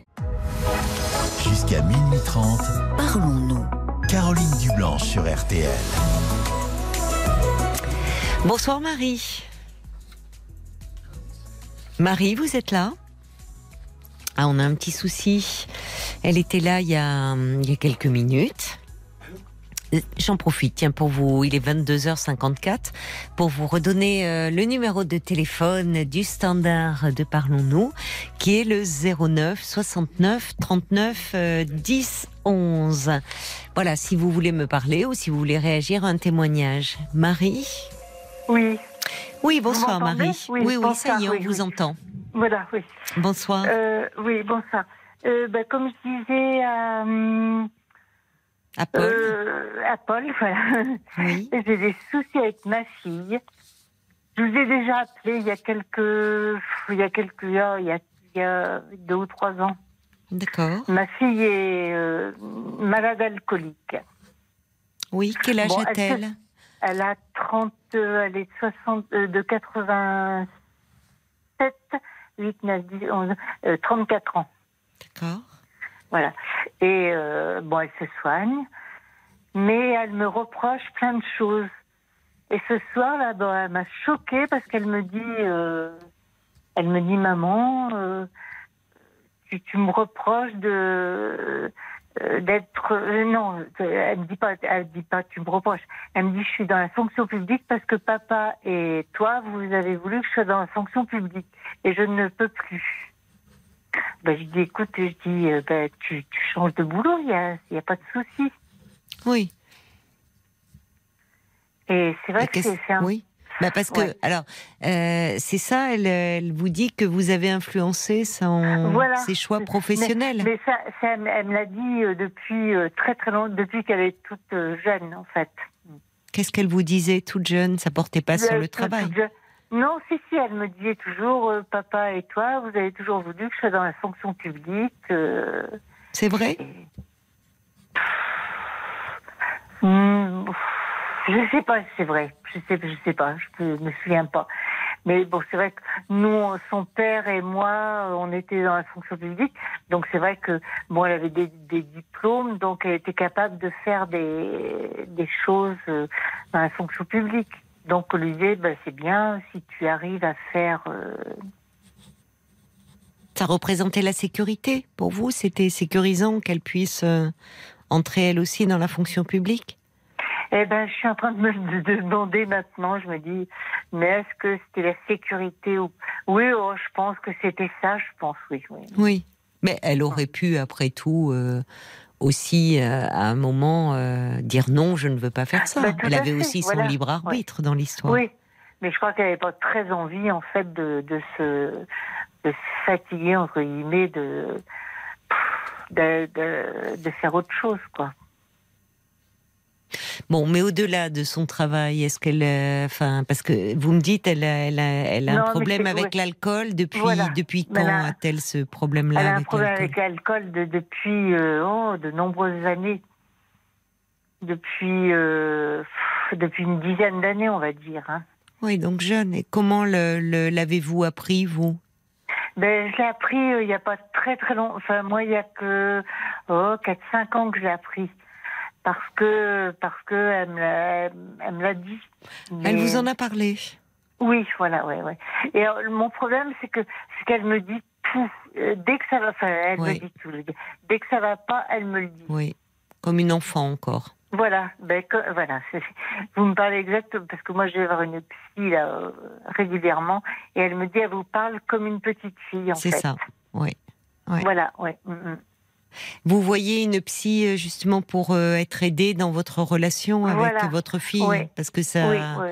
Ah, ça vous ça- tourmente et vous ne savez tête, plus comment, oui, euh, comment je réagir. sais- Je sais, voilà, je sais pas comment faire parce que ça me fait de la peine de, de voir qu'elle qu'elle est qu'elle est pas bien. Qu'elle est malheureuse, oui, qu'elle voilà, qu'elle est qu'elle est en souffrance. Oui, Voilà, oui, oui. oui. Et, et j'arrive pas. à, moi, comme je dis, je suis, je suis pas psy. Moi, je, je peux pas t'aider.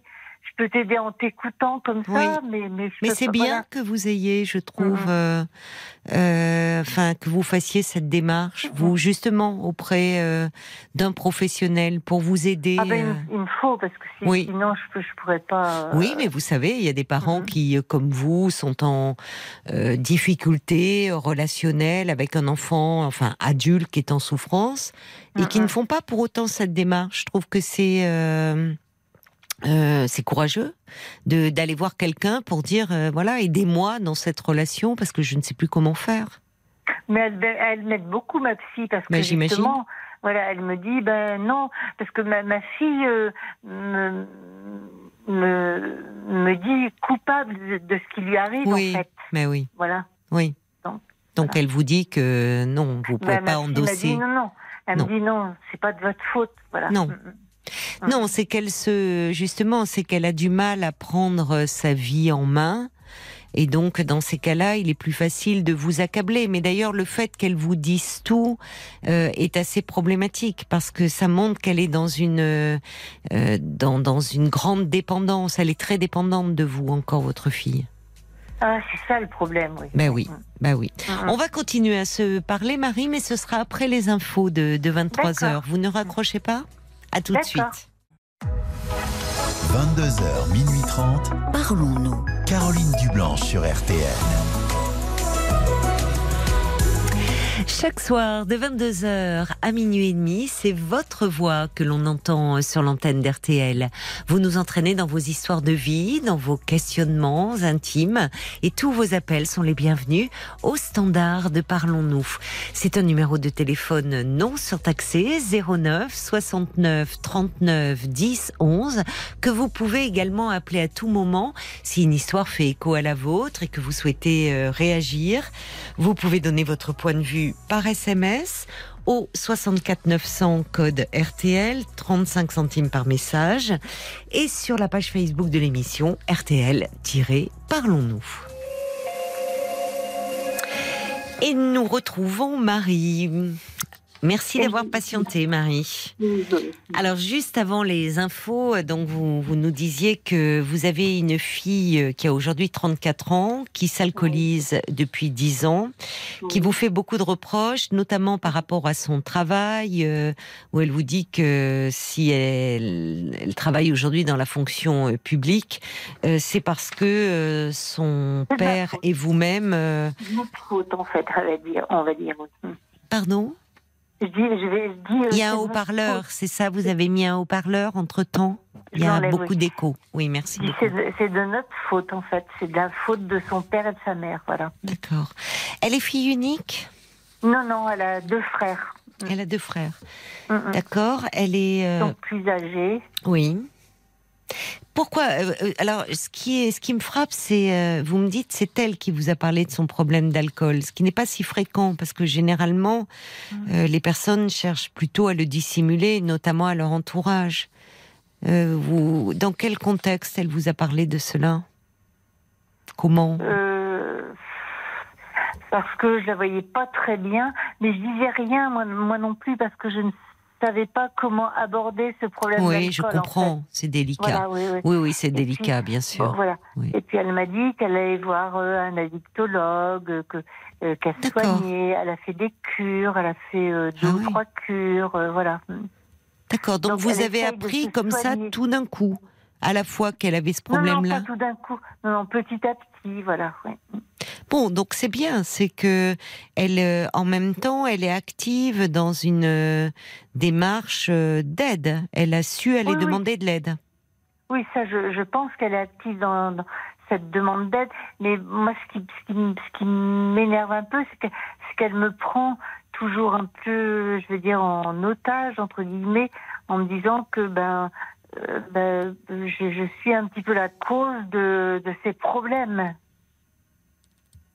Oui, évidemment, euh, c'est hum, c'est très c'est- forcément compliqué pour vous parce qu'aujourd'hui vous vous sentez impuissante.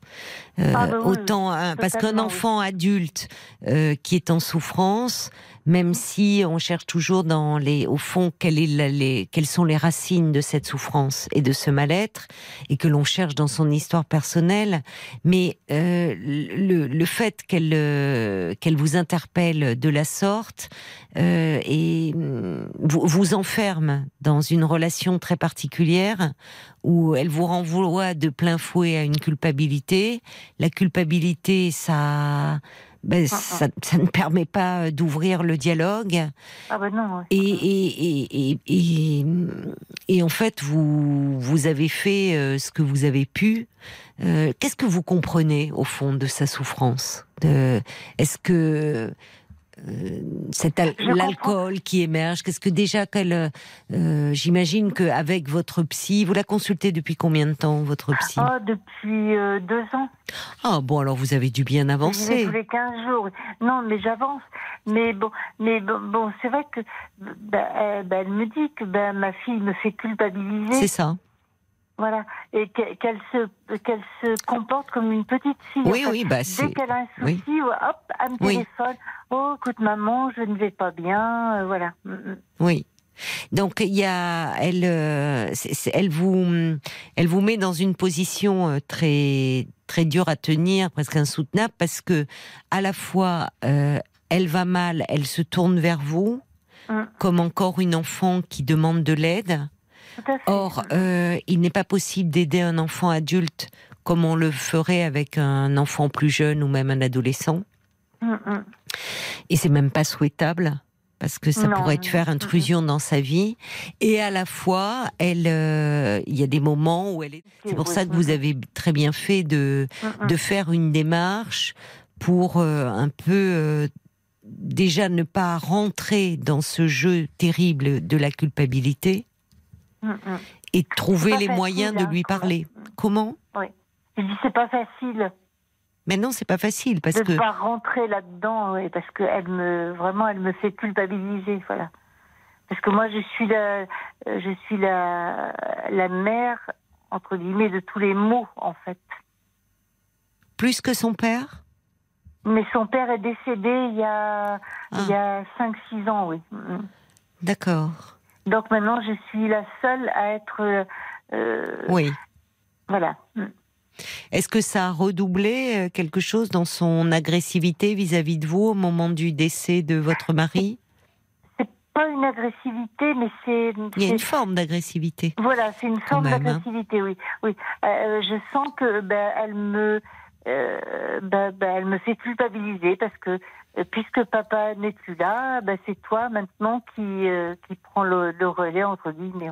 Oui, mais ça, c'est à un moment, quand on est Ah. adulte, euh, rejeter euh, euh, la faute sur ses parents quand on est en difficulté dans sa vie euh, sentimentale ou dans sa vie professionnelle, c'est une façon qui peut être plus ou moins consciente, au fond, Oui. de ne de ne rien bouger. Enfin, de ne pas, de ne pas changer. C'est-à-dire, c'est, ça, ça fige les choses.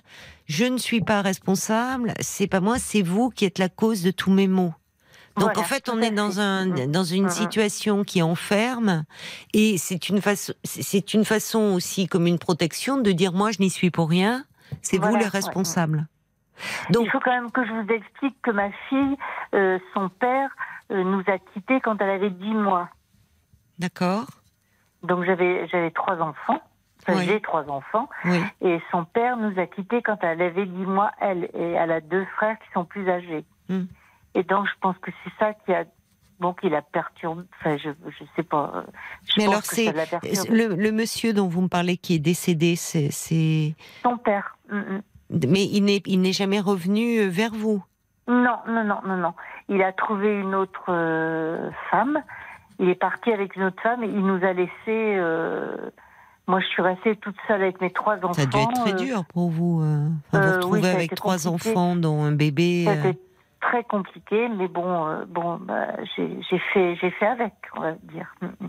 Oui, alors c'est étonnant parce que dans vos paroles, j'avais l'impression qu'elle elle, elle s'adressait à vous comme un couple toujours uni. Et c'est ça qui me fait qu'elle n'a pas connu en fait. Elle n'a pas connu un couple en face d'elle. elle Enfin, pas- elle l'a voilà, connu ouais. dix mois, mais Oui. elle n'en a pas le C'est souvenir. fait bizarre des fois, parce qu'elle me dit, bah, papa et toi, vous m'avez Oui. dit que la fonction publique, que c'était bien et tout. C'est, c'est bizarre. Elle fait toujours ce... Elle reconstruit quelque chose parce qu'en fait, elle n'a pas eu, euh, elle ne, elle n'a pas eu en face un couple de parents. Vous étiez Non, Pas séparés. du tout. Non, non. Et non, elle a gardé des dix Bah Mm. oui, oui. Donc elle n'a pas connu le. Non, non. le- Oui, oui, oui. Et euh, elle était restée en contact avec son père?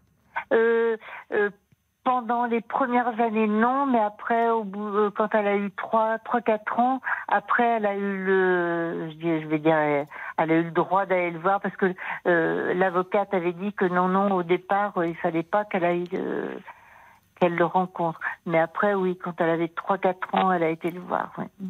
Oui, mais jusqu'à quel âge vu, euh, vous savez, pour les, pour les vacances scolaires, euh, pour, euh, Et Il avait un droit de visite, donc. Ouais, qui. euh, qui. qui il- Qu'il ne il respectait pas. Il l'utilisait pas trop, quoi. Voilà. Donc il a été assez absent dans la vie de votre fille. Tout à fait, oui. ouais. hum. Et au moment de son décès, comment a-t-elle réagi? Pas bien. Pas bien dans le sens, elle s'est bien parce que, déprimée. parce que moi, moi non plus, j'ai- réagi très très mal parce que moi, moi, c'est vrai que c'était un, un, un homme que j'aimais beaucoup et que que je, je surtout que j'avais beaucoup de considération pour lui, voilà. Donc c'est vrai que lors de ses obsèques, j'ai beaucoup pleuré. Euh, bon, ma fille aussi a pleuré, mais mes fils aussi. Et c'est vrai qu'on ça a été compliqué, quoi, voilà le décès de, de leur père. Oui, vous dites vous avez beaucoup pleuré. À quoi pensiez-vous finalement au moment des obsèques de Ben, j'ai pensé, Qu'est-ce qu'il ben, y avait dans votre tête à ce moment-là? Sur quoi vous J'ai pensé, à, pleuriez? mes- j'ai pensé à mes enfants parce que j'ai eu mes enfants qui qui ont qui ont beaucoup pleuré et moi j'ai pensé surtout à mes enfants, voilà. Vous me dites que vous aviez beaucoup de considération pour lui, c'est ça? Oui. Pourtant, vous auriez pu. euh, Alors, Ouais, ça n'empêche pas, mais être, éprouver beaucoup de colère pour cet homme qui euh, vous laisse euh, seul avec trois enfants, dont un bébé de 10 mois, donc qui, qui n'est plus présent euh, dans votre vie, ni dans la vie de ses enfants, enfin de façon aléatoire. Il vous laisse quand même dans une grande insécurité affective, matérielle. Tout à fait, oui. Mm. Et malgré Mais tout, vous lui conservez. euh, Ouais, parce que parce que parce que je hum, je vais pas dire je vais pas dire je l'idolâtrais parce que je je je n'ai jamais idolâtré euh, qui que ce soit, mais je, je vous étiez je- follement amoureuse, lui. Ouais am- euh, ouais c'était plus de l'amour après c'était c'était de la considération on va dire voilà Oui, c'est ce terme qui m'étonne dans... au, au vu de ce qu'il vous a fait vivre. je sais bien oui. tout le monde me dit ça oui Vous donc on est des années après, il n'est plus là, mais le, son décès a réactivé beaucoup de choses certainement. oui je Donc on peut im- aussi oui oui On peut imaginer qu'au moment de son départ, vous avez été dévastée. complètement oui, Oui. Mm, mm. c'est bizarre quand même hein. Qu'est-ce qui est bizarre? Ben, je me dis, euh, j'aurais pas dû euh, le considérer comme ça parce qu'il il m'a laissé comme une euh, comme une moins que rien en fait. Il est parti, il m'a laissé avec mes trois enfants. Je me suis débrouillée, je me suis vraiment débrouillée toute seule parce Oui. qu'il s'en est jamais occupé. Mais de Oui, Mais ni de ses fils, pas plus de ses fils. non non non non non. Et, et matériellement, il vous versait de l'argent? Oui oui matériellement bon euh, là il n'y avait pas de souci. Il m'a versé la pension alimentaire, il n'y avait pas de souci. Oui, mais pour vous, le ciel vous est tombé sur la tête à ce moment-là. Totalement, oui. oui. Que c'est vrai que je m'y attendais pas. Je- je- on s'entendait bien, on n'a jamais eu de, de soucis ensemble et tout. C'est vrai que c'est compliqué, mais euh, ça fait euh, beaucoup de d'années, mais euh, c'est vrai que j'y pense encore. Vous pensez à quoi quand vous pensez à lui? Bah, je, je pense, je me dis qu'on aurait pu avoir une vie. euh, Oui. Vous êtes nostalgique de ce qui aurait pu être. Ouais, je crois. Ouais, ouais. mm, mm. Vous n'avez pas refait votre vie après? Euh, genre, je l'ai refait euh, euh, avec deux ou trois, trois avec trois, hum, trois hommes, mais après bon, c'était Oui. pas pareil, voilà. Oui, au fond, c'est ça. Il y avait toujours votre attachement à, Mm, mm. à, à- à votre mari. Et c'est vrai que mon mari, ben, ben, je le, c'est un, c'est un homme euh, très. Je j'aime pas le mot intelligent parce que je me dis c'est c'est pas. Bah mais si, c'est un- c'est c'est une, enfin, euh, c'est l'intelligence. Ça peut, c'est séduisant Ouais. l'intelligence. C'est un homme qui, qui avait beaucoup de culture, voilà. D'accord. J'aime pas le mot intelligent parce que ça veut euh, tout dire et rien dire. Vous étiez admirative de cet homme. Euh, bah sûrement, oui, oui. Oui, alors il, pouvait- il avait une grande culture, mais il n'empêche qu'il vous a laissé dans Bah une oui. situation bien difficile. Comment Ah, vous en parliez? Parce que votre fille, elle avait 10 mois quand son Oui. père est parti, donc pas encore euh, le langage. Euh, comment vous, vous lui en avez parlé après de ce père quand, euh, J'en ai jamais parlé. Vous ne pouviez pas en parler? Non, non, parce que j'arrivais pas à en C'était parler. trop douloureux. Bon, son- voilà, son père après elle l'a vu quand elle avait euh, 3 3 4 ans. Oui, Il c'est a eu le droit de quand elle avait 3 4 ans. euh, Oui, mais alors il a bien fallu lui parler de ce monsieur euh, chez qui elle allait en week-end et qui était un non, étranger. ses- frères lui en ont parlé. Ça veut dire que vous, vous ne pouviez pas lui en parler? Non, je pouvais pas. C'était trop douloureux pour vous. Non. Tout, tout à fait, oui. C'est une grosse douleur, oui. Mais je l'entends encore aujourd'hui. Mm, mm. Et c'est bizarre, c'est encore aujourd'hui, c'est, mais c'est fou. C'est ce que me, me dit euh, la psy, là. Oui, Elle me dit, mais c'est, impressionnant comme vous êtes encore euh, dans la douleur, oui. alors que il vous a laissé tomber comme une Oui. vieille chaussette, en fait. Et il vous a fait du mal? Je sais pas. Oui, il m'a fait du mal parce que parce que il m'a il m'a il m'a. En tant que parti. femme, en tant que. Enfin. Oui. mm. Il est parti pour une autre femme et.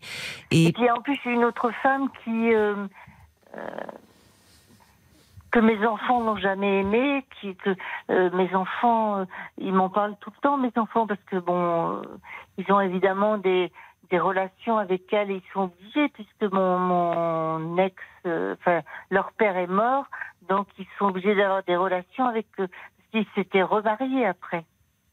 il s'était remarié avec cette femme. Ouais, ouais.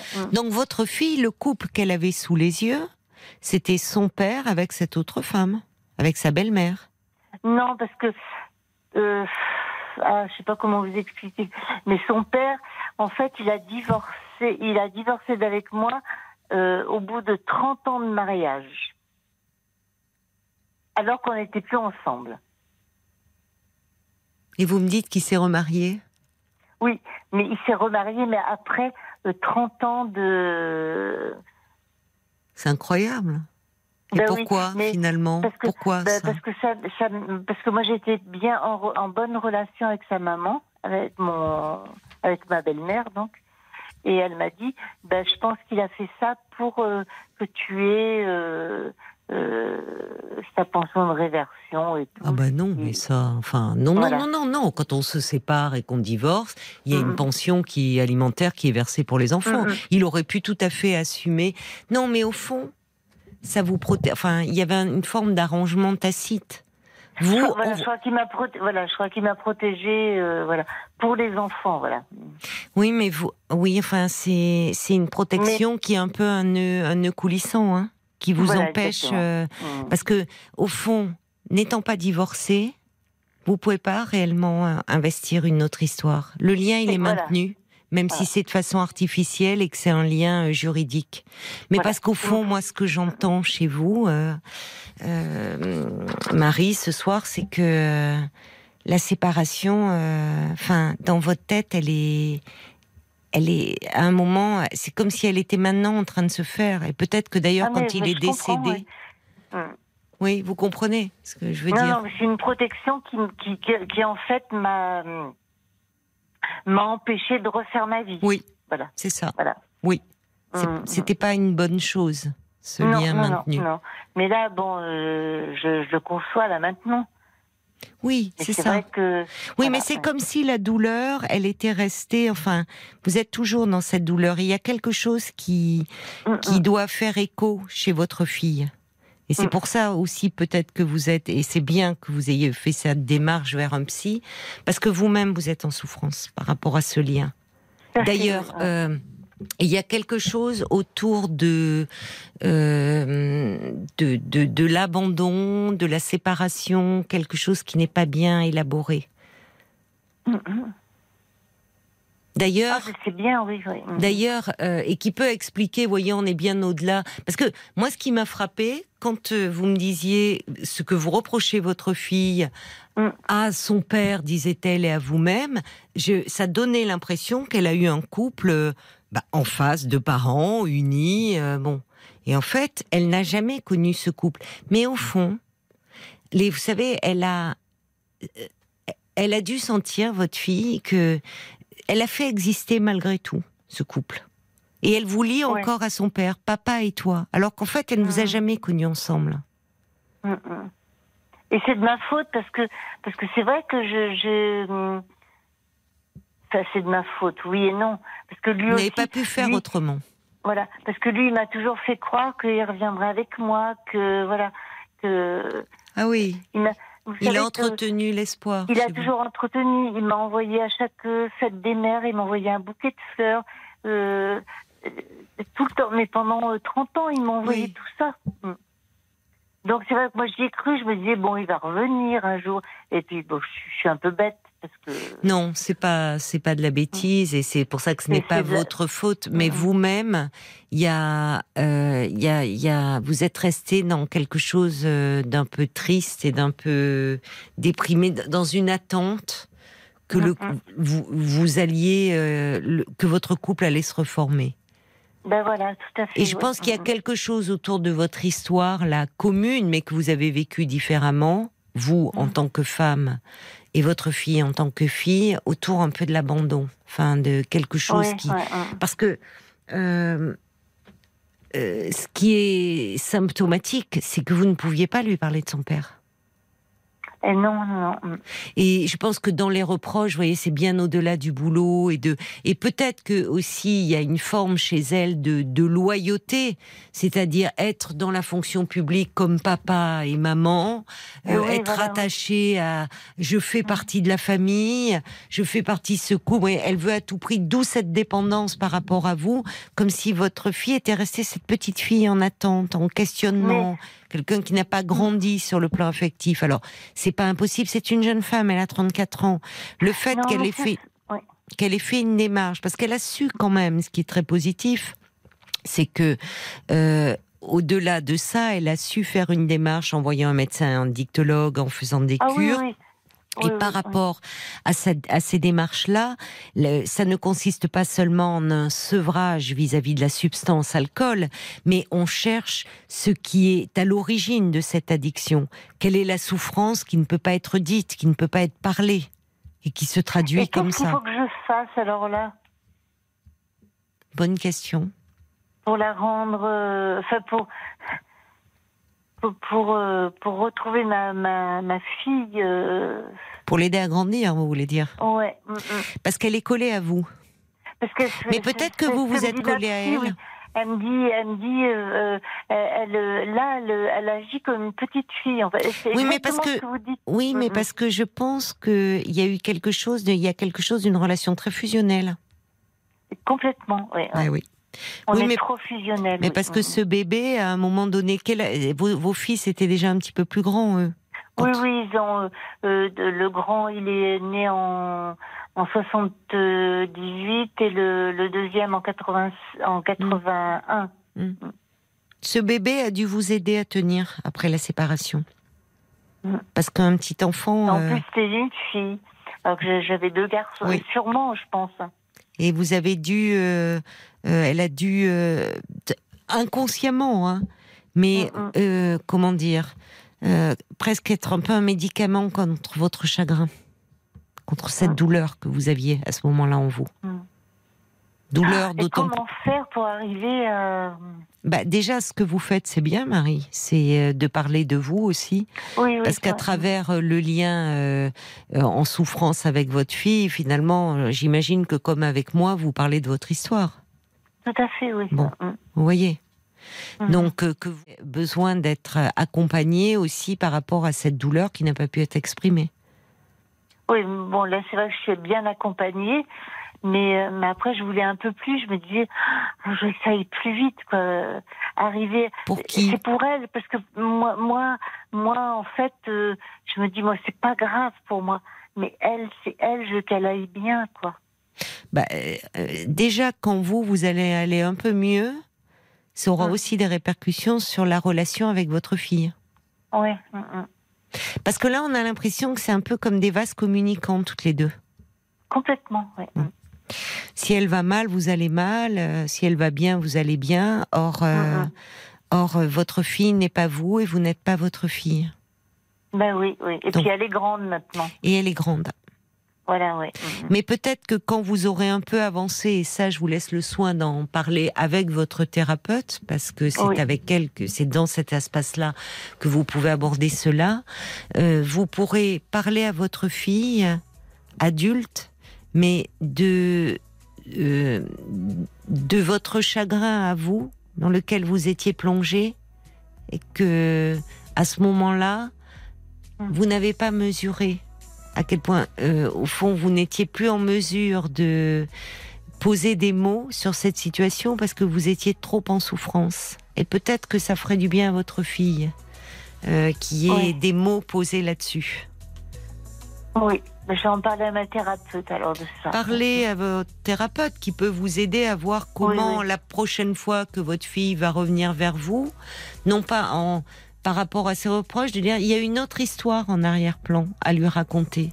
Et du fait que vous étiez vous-même trop écrasé par le chagrin pour pouvoir poser des mots sur sa réalité d'enfant, où à un moment son père n'est plus présent dans sa vie du jour au lendemain, et où sa maman, vous, n'êtes plus la même.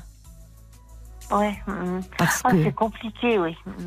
Ben, c'est compliqué, mais vous allez voir qu'à un moment, comme ce que vous êtes en train de faire grâce à ce travail, les mots vont venir. Ils viennent Oui, déjà pense, certainement plus facilement que lorsque vous avez commencé il y a deux ans. Vous voyez? D'accord. Donc, euh, et déjà à partir du moment où vous vous sentez moins dans la culpabilité parce que vous avez fait ce que vous avez pu et que vous allez aller mieux, ça va aussi aider votre fille dans son cheminement.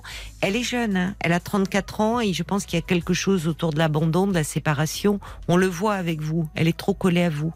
Donc Ah, il bah, faut. complètement, oui. Bah ouais. oui, donc il faut à un moment, mais peut-être qu'elle est collée à vous parce que euh, vous avez eu besoin d'elle à un moment. Mm, mm. Ah oui, donc Bon. vous pensez que c'était moi qui avais besoin d'elle, en fait? Je pense que euh, dans votre souffrance, euh, oui, vous, elle avait besoin Ah de oui. vous comme un bébé, mais vous vous êtes aussi Oui, beaucoup oui. raccroché à elle. Un enfant peut parfois euh, inconsciemment bien, penser les plaies euh, de son père ou de sa mère. Oui. Ce qui est toujours préjudiciable pour lui pour la suite. Mais bon, à ce moment-là, vous ne pouviez pas faire autrement. Mais bon, à développer, à voir avec votre psy, hein, qui vous connaît davantage et avec qui vous faites un travail voilà. régulier. D'accord? En tout cas, il y a Francesca qui dit bravo pour vos efforts, pour votre lucidité, euh, Marie. Francesca qui a une suggestion aussi euh, très pertinente. Elle dit pourquoi ne pas, euh, parallèlement au travail que vous faites Oui. avec votre psy, mais contacter les Alanons, qui sont des groupes de parole symétriques aux alcooliques anonymes, mais s'y retrouvent les conjoints, les parents, les enfants de personnes touchées par l'alcool. Ça pourrait d'accord. aussi vous aider sur le l'attitude à adopter par rapport à votre fille. Et vous D'accord. rencontriez, vous pourriez rencontrer d'autres parents dans ce confrontés à ce problème-là. Ah, je pense qu'il y en a chez moi, oui. Oui, vous pouvez regarder. Merci à Francesca pour euh, cette euh, suggestion et merci euh, à vous pour votre confiance, Marie. Mm. Au revoir. Au revoir, bonne soirée. Bonne Merci soirée. beaucoup. Jusqu'à minuit 30, Caroline Dublanche sur RTL. parlons. 22h, minuit 30. Parlons-nous. Caroline Dublanche sur RTL. Bonsoir Nelly. Oui, bonsoir Caroline. Je merci de m'avoir euh, de m'accueillir. Ah bah, vous êtes la bienvenue. Merci beaucoup. En fait, euh, je vous ai appelé il y a à peu près neuf mois, enfin non, Oui. tout, tout, tout juste. Oui. Et je vous appelais en, en début d'année en vous disant que euh, j'étais fatiguée par mon travail, je voyais pas le bout et euh, je, je sentais percevoir ces- vraiment les signes de d'épuisement, de burn-out, et Oui. je m'autorisais pas à m'arrêter. Donc là, j'arrive neuf mois après. Oui. Et j'arrive à, je suis à 15 jours de la fin et je, je vais pouvoir prendre une pré-retraite bien méritée. Ah, Mais ça, a- ça a d'accord. été long. Ouais. En fait, quand je, je vous avais appelé, je, je pressentais que j'avais, enfin, j'avais plein de faits de signaux qui commençaient à, à clignoter vraiment fort. Oui. Et euh, suite à, à l'appel, j'ai quand même pris le taureau par les cornes. J'ai demandé un rendez-vous avec ma responsable et j'ai exprimé, exprimé que voilà, c'était vraiment très compliqué et je, c'était pas une faiblesse hein, de ma part, c'était vraiment, je m'étais, je, disais que ça n'allait pas. Et bizarrement, euh, j'étais en incapacité à l'époque en janvier de me dire je vais m'arrêter, etc. Mais il y a mon corps qui a un petit peu lâché parce que j'ai fait un Covid. Oui. Euh, donc, euh, premier arrêt. Euh, j'ai repris. Euh, j'ai retravaillé euh, toujours dans une, une ambiance. euh, Vous êtes infirmière vous, vous êtes, Ah, je- oui. si Je je me souviens bien. infirmière. Oui. C'est ça. Et je suis formatrice en- dans une, un institut de formation en soins infirmiers. D'accord. Oui. Voilà. Je me souviens Donc, de, de votre voilà. appel de vous. Hmm. Je- oui. Et, et donc, vous me disiez comment c'est légitime de vous arrêter, etc. Et moi, je me disais, mais non, il faut résister, il faut résister. Alors, je voulais vous donner des nouvelles parce qu'en fait, C'est j'ai gentil. résisté, j'ai résisté, mais euh, quelque chose, c'est ce que j'ai expliqué à Paul, euh, j'ai quand même accepté d'être aidée et de prendre, par exemple, des antidépresseurs. Alors, pour moi, c'était quelque chose d'impossible à imaginer, mais bon. Et je me suis dit, ben, c'est pas la peine de résister trop. euh, Hmm. Les soignants sont euh, souvent les plus difficiles à soigner pour les psys. Exactement. Sur le plan psy. C'est exactement ce Oui. qu'a dit la, la psychiatre que j'ai consultée. Ah, vous voyez première- Oui. Hum, La première fois, je lui ai expliqué ben, tout- tout mon mal-être. Oui. Elle me dit mais pourquoi vous venez me voir? J'ai dit bah, parce que je pense que elle, elle m'a proposé de m'arrêter. Je dis ah non non ça c'est pas possible. Mm. Bon alors donc euh, Hmm. elle me dit ben elle m'a fait euh, réfléchir. J'ai fait retourner un mois après. Oui. De nouveau elle m'a fait une proposition pour. euh, elle m'a laissé le temps de réfléchir, hein, Oui, maturer un oui. petit peu. Et en fait, j'ai accepté d'en prendre euh, au mois de juillet. Vous voyez, donc ça a mis un peu de temps quand même. Oui. La première fois que je l'ai vu, c'était au mois de d'avril. Oui. Donc j'étais tellement convaincue que j'avais réussi. Enfin voilà, je l'ai vu en avril, en juin et en juillet, j'ai dit ok. Et euh, honnêtement, ça m'a beaucoup aidé. Vraiment euh, Oui, beaucoup aidé pour avez- Ah justement relativiser. Alors franchement, j'étais pas convaincue. Hein. Je me disais mais c'est pas possible. Je vais commencer. euh, je prends aucun- traitement et là je vais devoir prendre un traitement et puis euh, avec aussi tout, tout. Enfin oui, voilà. je- comme vous disiez, en tant que soignant et c'est pas bien de dire ça, mais je, pense que j'étais pas la bonne la bonne cliente. euh. Ah non, non, mais c'est connu, hein, les psys. On Ah dit, c'est vrai que les, les soignants sont les plus difficiles à soigner pour les, pour les prescriptions de euh, Ouais. anxiolytiques, antidépresseurs, arrêt maladie. Oui, oui, Mm. vous allez jusqu'au bout. Il y a beaucoup de résistance dans la profession. Non, alors, oui, ben la- oui, la- parce que vous êtes la- dans le soin, le soin, le soin des autres. Et... Mais la résistance, ça veut dire aussi, bon, je, je- quand j'ai été arrêtée 15 jours, là, là en, en fait, bah, je, il n'était pas question que je travaille parce que. Mais en fait, j'étais tellement fatiguée, j'ai eu 15 Oui. jours d'arrêt, ce qui n'est pas énorme non plus. hein. Et j'ai Non, repris, quand on est épuisé, non, c'est pas beaucoup. Non, j'ai re- j'ai repris même euh, avant mon, mon deuxième, la fin de mon deuxième arrêt, en me disant faut, faut retourner, mes, mes collègues sont en souffrance. Ah mais moi je me souviens de votre appel et Oui, et il y avait eu plusieurs réactions d'auditeurs et moi-même je vous disais euh, Nelly euh, Oui. faut pas continuer comme ça il faut poser des jours vous arrêter et à ce moment-là c'était inenvisageable pour vous Non. Et puis en fait, après, euh, j'ai eu un accident de travail. Je sais pas si je vous vous rappelez, mais j'étais intervenue suite à un témoignage d'un jeune garçon qui, qui était élève infirmier et ça m'avait touchée parce que on n'y allait pas bien. Et moi, je me disais. il- il- il- oui on l'avait placé dans une Oui. unité il Oui, démarrait sa formation ça. Covid et ça avait Voilà, été extrêmement éprouvant euh, parce qu'il avait vu euh, beaucoup de personnes mourir enfin c'est ouais. oui ça avait Et- été très, très janvier, dur.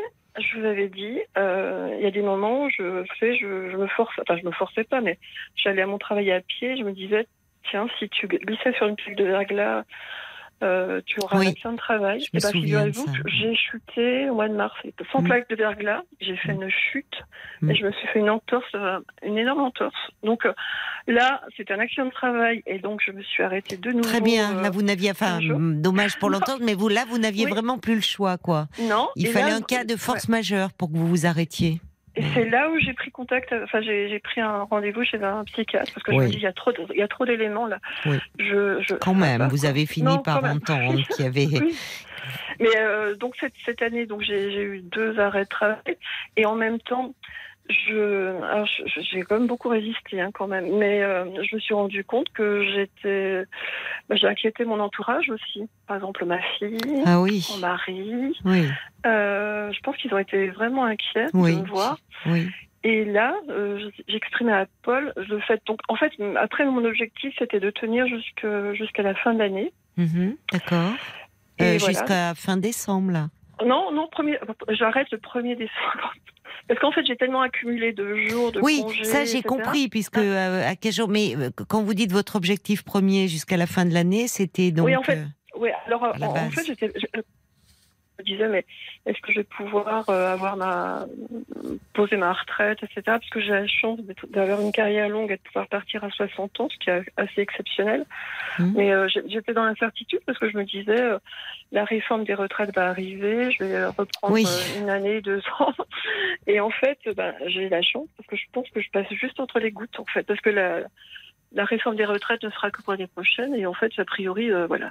Donc vous le vous le fixée. vivez comme une chance. Il y a pas. Ah, mais c'est une chance. Vous êtes et, euh, soulagé de. ah ouais, et, et la retraite, Oui. c'est pas, c'est pas me retirer, c'est, c'est sauver ma peau et en fait euh, avoir euh, re- redéfinir mes priorités à l'e- à l'essentiel. Oui. Vous voyez, enfin, c'est, terrible ce que je suis en train de vous dire, hein. mais non, euh, c'est pas terrible. Pourquoi Dites-moi. ah, je sais pas parce que en fait, euh, alors je suis un petit peu déçue parce que je m'attendais pas du tout à terminer ma vie comme ça. Enfin, ma vie professionnelle. Attendez, je suis pas morte. hein. Je, ma vie professionnelle, je, je, je pouvais pas du tout envisager la terminer comme ça Mm. parce qu'en fait, là, si vous voulez, quand je dis je sauve ma peau. Euh, quand j'ai eu ma, mon entorse, j'ai vu un chirurgien qui, parce que j'ai une intervention qui va avoir lieu le 2 décembre, Oui.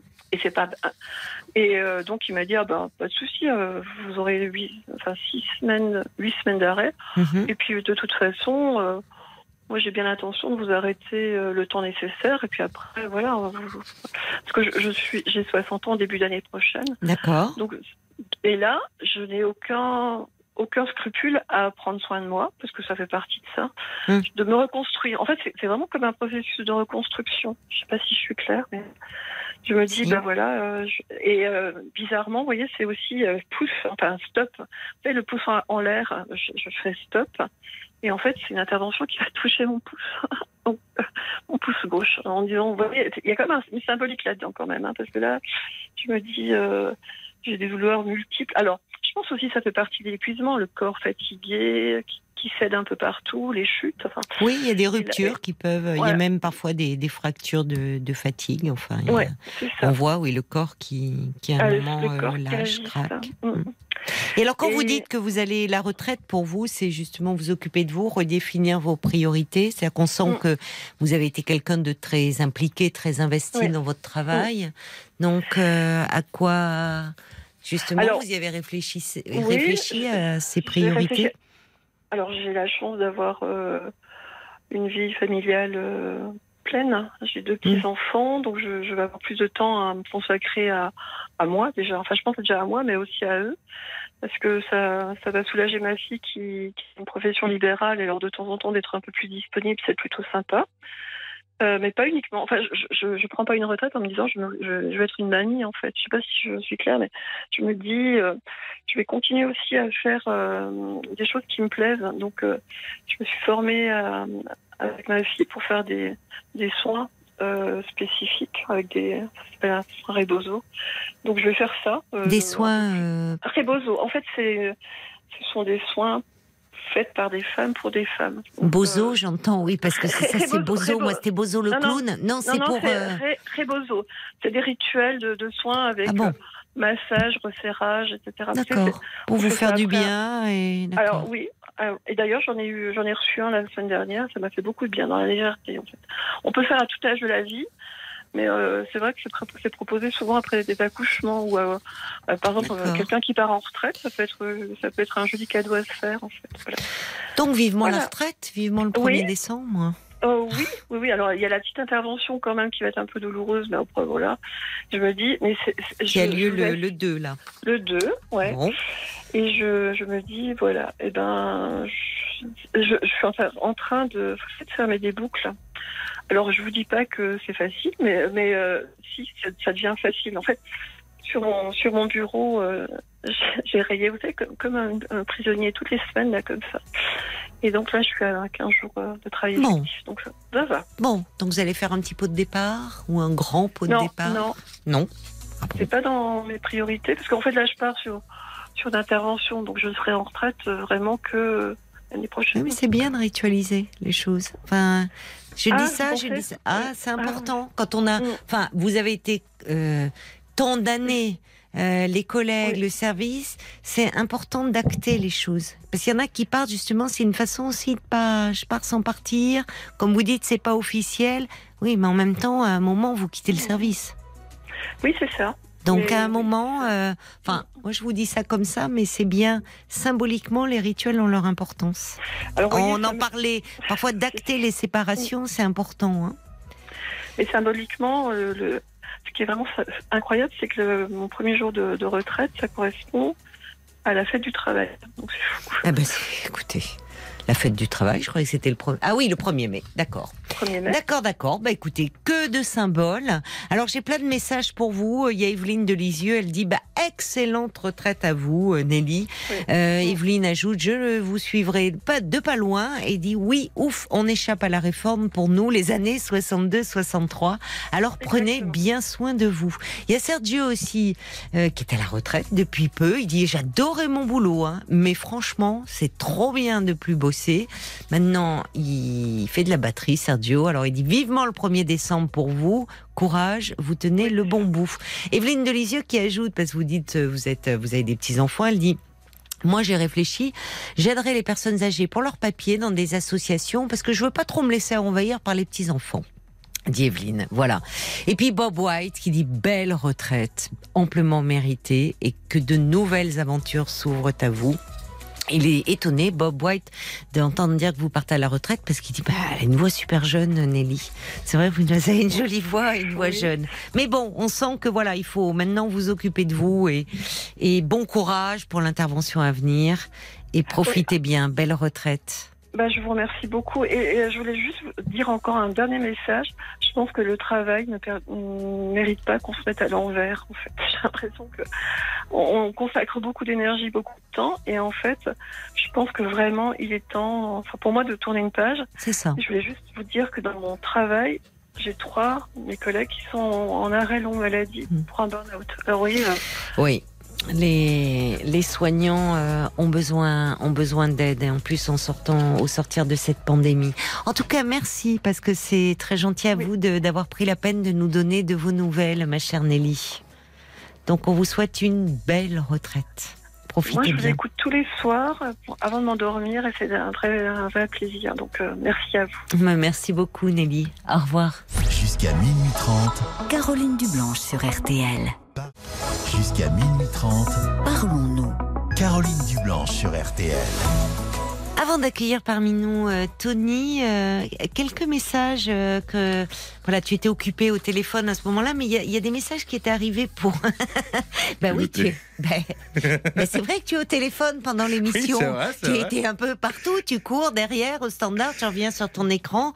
Donc on a on avait zappé des messages importants qui étaient arrivés pour, pour Marie, Marie, qui s'interrogeait sur la relation avec euh, sa fille, euh, sa fille de 34 ans qui a un problème avec l'alcool et sa fille l'a câblé un peu de de- d'être responsable de, de tous ces problèmes. Il y avait euh, Sacha qui disait euh, Marie, votre ex-mari est comme un spectre qui pèse lourd. Ce que vous n'avez pas réussi avec lui est à laisser au passé. Il faut regarder devant vous. Euh, je voulais lire ce message. Et puis il y a Emma aussi, Oui. euh, qui est psy, qui a écrit On m'a toujours appris, en tout cas de grands addictologues, Mhm. que les problèmes d'addiction sont en lien avec des limites mal définies et mal posées. Les limites Ouais. du couple, de la famille, la fusion avec les parents. Oui. C'est- un problème de limites mal définies à la base. Eh oui, merci Emma, c'est intéressant. C'est vrai qu'on rencontre euh, très souvent ça dans les problématiques euh, d'addiction, euh, limite par rapport à l'autorité, par rapport, oui, et ce, besoin de se remplir, cette avidité, puisqu'il y a de la, quand on est dans la dépendance, on est dans l'avidité, donc c'est très juste. Et il y avait quelque chose autour de la fusion qui était problématique. Bah, c'était important de, de vous entendre. Merci Paul. Bonsoir Tony. Bonsoir Caroline. et bienvenue. Merci. Alors, de quoi voulez-vous me parler, euh, Tony, ce soir? Euh, ben, en fait, c'était pour, euh, pour partager un petit peu mon parcours, mon histoire. euh, Parce que, effectivement, moi, j'ai j'ai traversé une, une grosse dépression.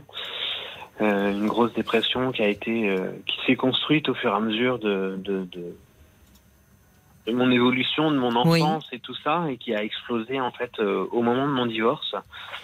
Et Oui. euh, mais euh, mais je suis en train euh, je suis en train de me reconstruire, de m'en sortir, et je voulais euh, je voulais partager le fait qu'effectivement on peut faire une dépression mais s'en sortir. Ah, bah vous avez bien fait d'appeler. Oui, euh, Voilà. merci parce que on va comme ça en parler tranquillement euh, puisqu'il va y avoir les, les infos de, de minuit. Mais merci par avance parce que ça peut aider beaucoup de personnes qui bah, traversent un épisode Oui. dépressif. Euh, et euh, de dire comment on peut s'en sortir, comment on peut se construire. Euh, c'est même pas se reconstruire, c'est se construire. C'est peut-être qu'il y avait quelque chose qui était demeuré fragile en nous. Donc ça va être euh, passionnant de vous entendre, mon cher Tony. Donc je vous dis euh, à tout de suite dans 2-3 minutes après les infos. Oui, à tout de suite. Ne raccrochez pas. Jusqu'à minuit 30, Parlons-nous. Caroline Dublanche sur RTL. Parlons-nous euh, se poursuit pendant une demi-heure encore. Vous avez carte blanche au standard 09 69 39 10 11. Numéro euh, que je vous invite à appeler si vous désirez euh, me parler de vous, mais aussi peut-être pour dialoguer avec un auditeur, une auditrice dont l'histoire vous a particulièrement ému. Vous pouvez également donner votre point de vue par SMS au 64 900 code RTL, 35 centimes par message, ou encore sur la page Facebook de l'émission RTL-Parlons. Mais tout de suite, euh, tout de suite, on vous retrouve, euh, Tony. Merci euh, d'avoir patienté. Oui. Alors juste avant, donc, hein, vous nous expliquez que vous avez euh, souffert d'une grosse dépression Oui. euh, qui, qui s'est révélée euh, au moment euh, de votre divorce, et vous vouliez témoigner du fait que bah, aujourd'hui vous allez mieux, vous allez même bien. Mais Oui. voilà, on va partir un peu. Que vous est-il arrivé alors? Ben, en fait, j'ai toujours j'ai toujours eu des, des petits passages à vide, comme on dit. J'ai consulté régulièrement des, des psychiatres sans sans avoir vraiment besoin de de psychothérapie ou quoi que ce soit. Et puis au moment de mon divorce, en fait, bah, ça a complètement explosé.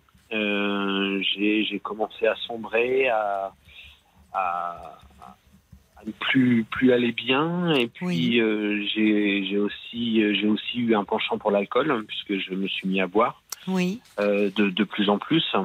Et puis, euh, et puis, ben, j'ai euh, j'ai fait euh, j'ai fait plusieurs tentatives de suicide en fait. Ah C'est-à-dire que ça s'est ça s'est ça- le- tout s'est assombri en fait en, en Oui. quelques mois. oui. Et Vous aviez le sentiment de tout perdre, qu'il y a. oui, oui, tout à fait, oui.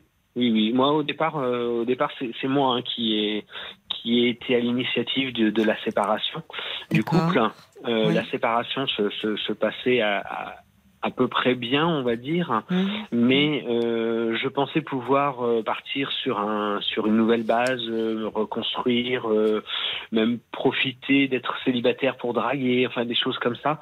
Et puis en fait, pas du tout. c'était c'était même le contraire. Je je me je me sentais seul, j'avais pas envie de sortir, je je voyais personne. Euh, je me renfermais sur moi-même encore plus.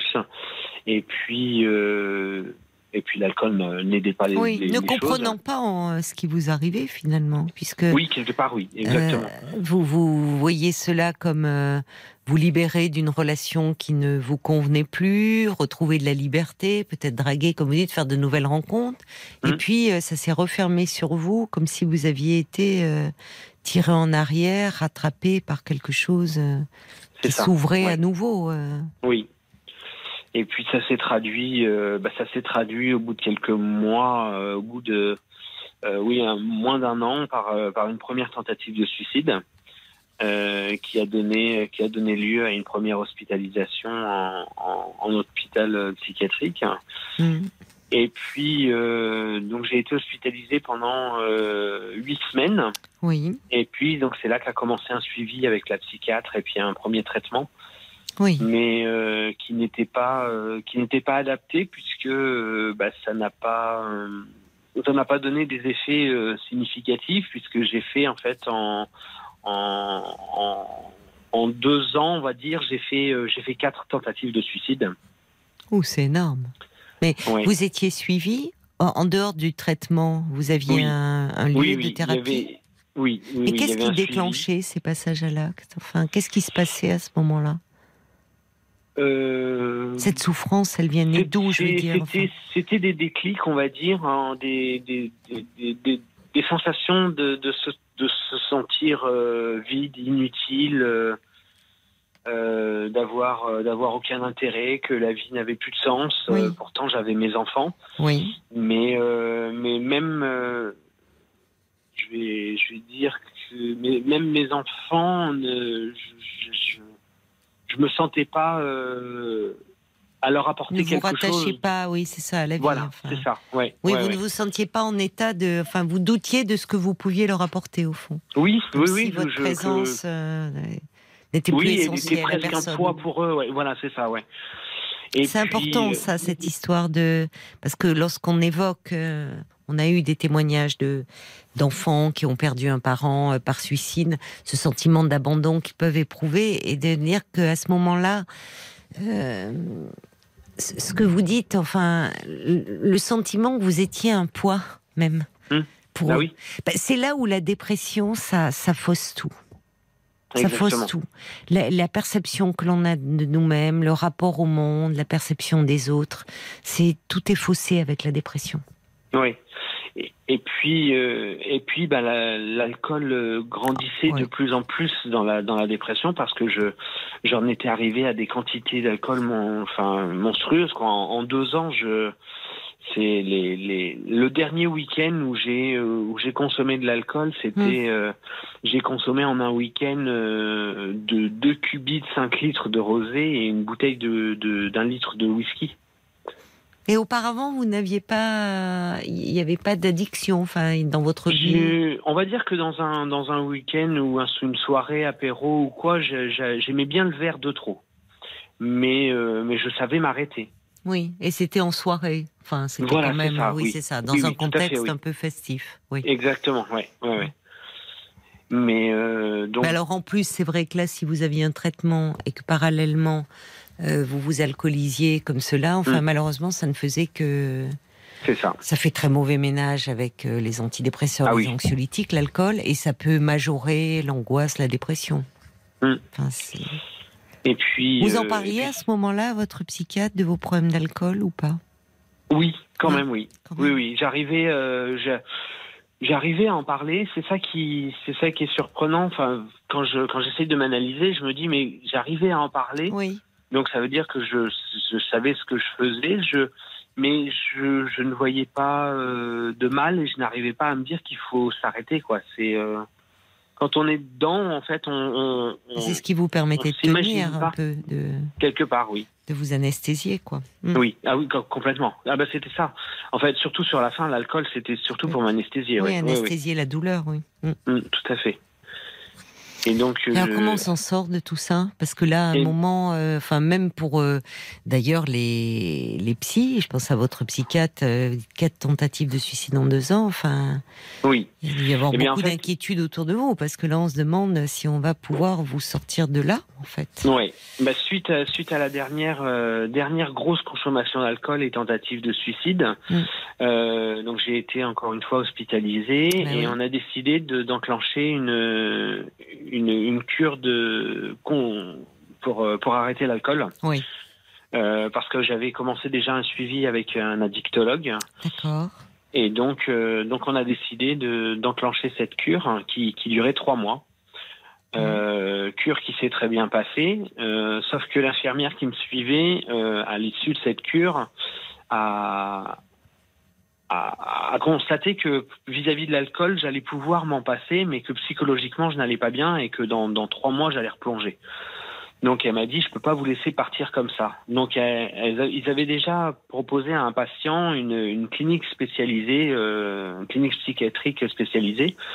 Donc ils, ils m'ont, ils m'ont, ils ont réussi à me trouver une place. Et donc Oui. j'ai été, j'ai été admis dans une clinique, euh, dans une clinique spécialisée. Et là-bas, j'y suis resté pendant dix mois. Donc trois mois temps. de cure et euh, au sortir de la cure, dix mois dans un cadre protégé, quoi. Voilà, tout à fait. Oui, parce que c'est au moment du temps- sortir de la cure où il y a souvent euh, bah, les rechutes, parce que quand vous Bah retombez oui. dans votre environnement, euh, ouais. C'est ça. Et là, c'était euh, le, le, le temps a été long, c'est parce que c'était le temps de trouver le le traitement efficace en fait. D'accord. Euh, parce que le médecin qui me, le psychiatre qui me suivait a, a essayé pas mal de traitements. Alors Mhm. forcément, un traitement psychiatrique, il faut il faut le temps qu'il fasse effet. Oui. Donc on peut pas dire on essaye pendant quelques jours et on verra. Non, il faut au moins 10-15 jours pour voir si ça fait un effet. Donc le temps d'essayer plusieurs traitements, c'est pour ça que, que l'hospitalisation a été longue. Mais ça a été bénéfique parce que je suis sorti en décembre 2020 et, euh, et ça a été le début de, de, de la construction, comme vous disiez tout à l'heure. Euh, c'est voilà, c'était le nouveau départ, quoi. Et pourtant, euh, mars 2020, baf, confinement, tout vous tombe dessus. Enfin, vous, vous Oui. dites décembre 2020, mais pour vous, c'est ça, c'était malgré tout une renaissance. Le Ah confinement, Oh, ça aurait pu vous faire euh, replonger, rechuter. Euh, Oui, mais non. Bah, le, Non. le confinement, moi, je l'ai vécu euh, à la- à- pendant l'hôpital parce que je suis, j'étais en mars 2020. Moi, j'étais, euh, j'étais hospitalisé. Je suis sorti en décembre. Ah, Donc mais après, que je suis bête. Bien sûr, c'est moi qui étais à l'envers. N'importe quoi. Faites bien de me reprendre, oui. Bah oui, décembre 2020, mars, c'était avant. Bah oui, oui. Oui, bah oui, oui. donc vous étiez dans votre cocon. C'est très Voilà, c'est ça. Oui, ouais. oui, oui, Ouais. Oui, oui, oui, c'est moi qui avais mis les, les mois à l'envers. Donc, décembre 2020, vous sortez de là, vous, Voilà. voyez enfin le bout du tunnel. Bah, c'était le début en fait. C'était euh, donc il a fallu. euh, Est-ce que vous avez compris quelque chose? Parce que au-delà, ça vous décrivez la, la prise en charge. On voit que l'équipe, euh, cette infirmière très avisée, qui dit que prendre le risque de vous laisser sortir, c'est vous revoir peut-être Mm. avec un nouveau passage à l'acte. Enfin, Mm. Et donc ce suivi, cette prise en charge, ce, ce- ce traitement. euh, mais vous, qu'est-ce que vous avez compris? Qu'est-ce qu'est-ce qui s'est ouvert? C'était quoi ce gouffre-là qui s'est ouvert? Qu'est-ce qui a ressurgi? Parce que ça interroge quand même. Cette Bah oui, souffrance, elle vient d'où? Quelle- Qu'est-ce qui se passe? Qu'est-ce qui vous a fait tomber si bas? Ben, concrètement, je j'ai pas euh, j'ai pas approfondi la chose. J'ai pas encore fait. euh, je, je ferai très certainement euh, une, psychothérapie parce que pour savoir vraiment les raisons, les causes, j'ai des j'ai j'ai des des petits des petits indices, des petites choses. Euh, je sais que pendant mon enfance, euh, je me suis complètement renfermé sur moi-même parce que euh, mes parents, pour des raisons professionnelles, déménageaient très régulièrement, enfin très régulièrement, tous les tous les deux trois ans. Mais du coup, ça faisait une cassure euh, vis-à-vis de Oui. l'école, vis-à-vis des, des copains. Euh, Il n'y avait pas les réseaux sociaux comme maintenant, il n'y avait Oui. pas de téléphone, Oui. donc Donc des séparations successives, à chaque fois la, Voilà, les liens niveau- étaient cassés, brisés, il fallait en recréer de nouveaux. Voilà. Et au bout d'un moment, bah, je créais plus vraiment de liens et je me, suis- j'étais renfermé sur moi-même en fait. Oui, parce que vous parliez quand même. Vous j'avais noté que avant votre divorce, avant cette grosse cassure, dans cette grosse fracture dans votre vie, euh, vous disiez que vous aviez des petits moments de passage à vide. J'ai noté qui vous amenaient voir des psychiatres. Oui. Donc déjà, ces petits moments de passage à vide, comme vous dites, c'était des prémices. Et d'ailleurs, vous ne vous dissimuliez pas vous-même, puisque vous auriez pu voir votre médecin. Non, vous alliez voir des psychiatres. Vous sentiez. Oui. bien qu'il y avait une souffrance, Oui, je sens. de cet ordre-là. Oui. oui, oui, oui, je sentais qu'il y avait un vide, chose un sentiment de vide, déjà? Ah, un vide. Ah oui, tout à fait. Oui, le vide, oui. Oui, oui, c'est. euh, C'était, euh, c'était, euh, oui, il manquait quelque chose et j'avais, euh, oui, euh, sensation que, euh, à y réfléchir maintenant, je, on pourrait presque dire que je n'ai plus, parce que maintenant je sais, euh, je sais pourquoi j'avance, on va dire. Oui. Et, Mais pendant euh, ces, ces- donc trois mois de cure, dix mois d'hospitalisation, donc euh, un an quasiment, euh, vous il n'y avait pas des séances de, de psychothérapie où, où justement voyais vous a amené à parler de de ça, de qu'est-ce qui s'est passé en vous, cette souffrance, enfin, ouais, de mais donner part, du euh, sens au fond à ça. Oui. Mais à part le renfermement, et puis euh, on n'a pas, on n'a pas réussi vraiment à approfondir euh, et trouver euh, vraiment une cause. Oui. Il y en a plusieurs, hein, souvent. Oui, oui, très un ensemble. certainement. Vous oui. nous dites oui. c'est ces déménagements successifs, euh, hum, ou, ou qui ont qui ont fait que vous avez fini par vous re- replier sur vous-même, comme si Oui. il y avait quelque chose autour du lien qui était en souffrance. Oui, À quoi bon créer des liens? Mais après.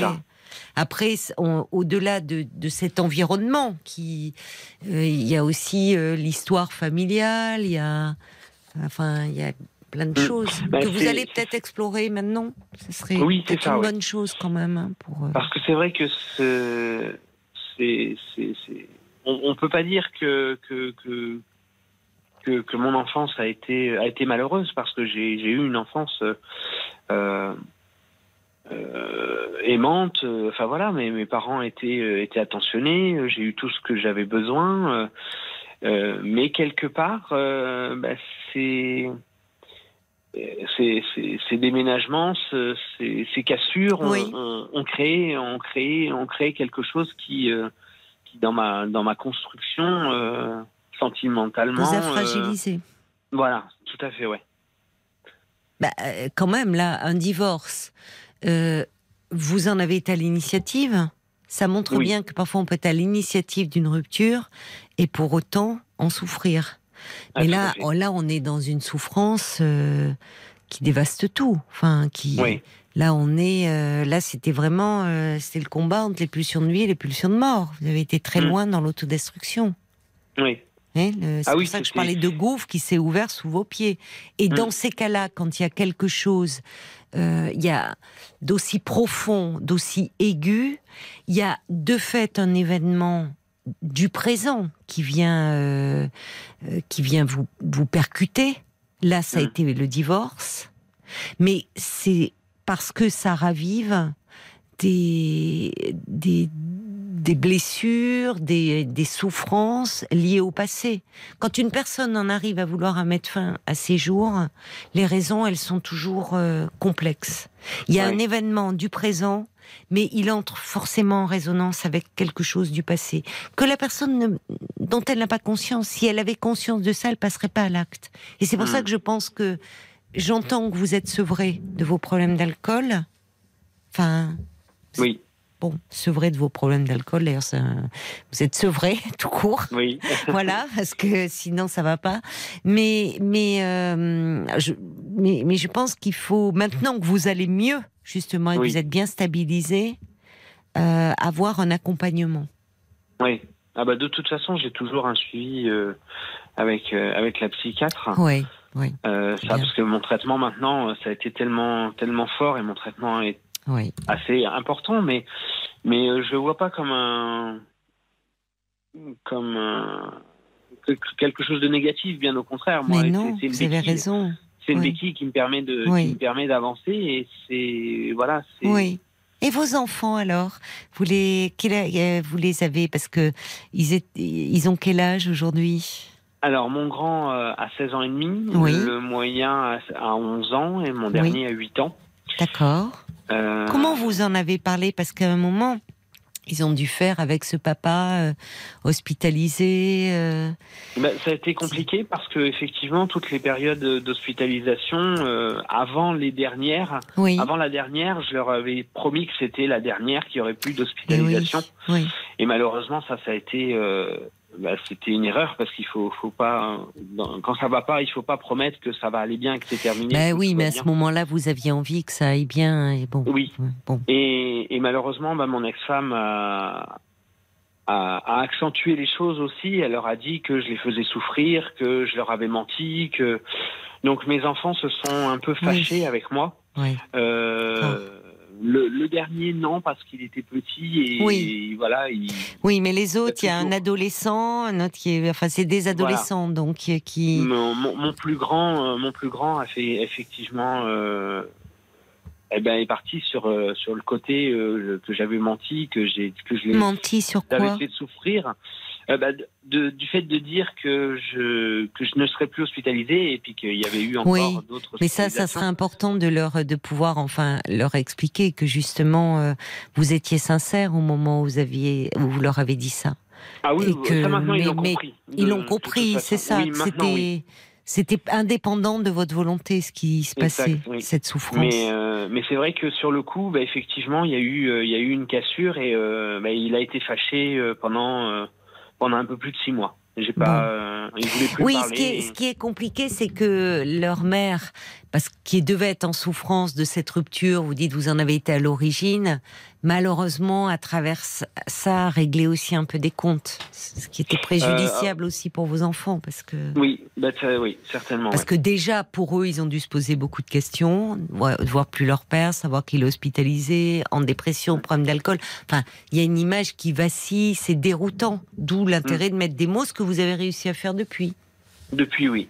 Bon. Donc, bah, en fait, depuis que je suis sorti de, de- de mon hospitalisation, effectivement, j'ai euh, j'ai bah, j'ai repris mon combat pour euh, Oui. pour, euh, pour euh, pour leur faire comprendre que ça va mieux, que Oui. je que Vous avez conscience du rôle important que vous avez à jouer dans leur Tout vie. à fait, ouais. J'avais Oui. perdu le, Mais j'avais oui. perdu les droits de garde. Oui. Euh, je, je n'avais plus le droit de les voir, donc mon ex-femme me laissait les voir une heure par semaine.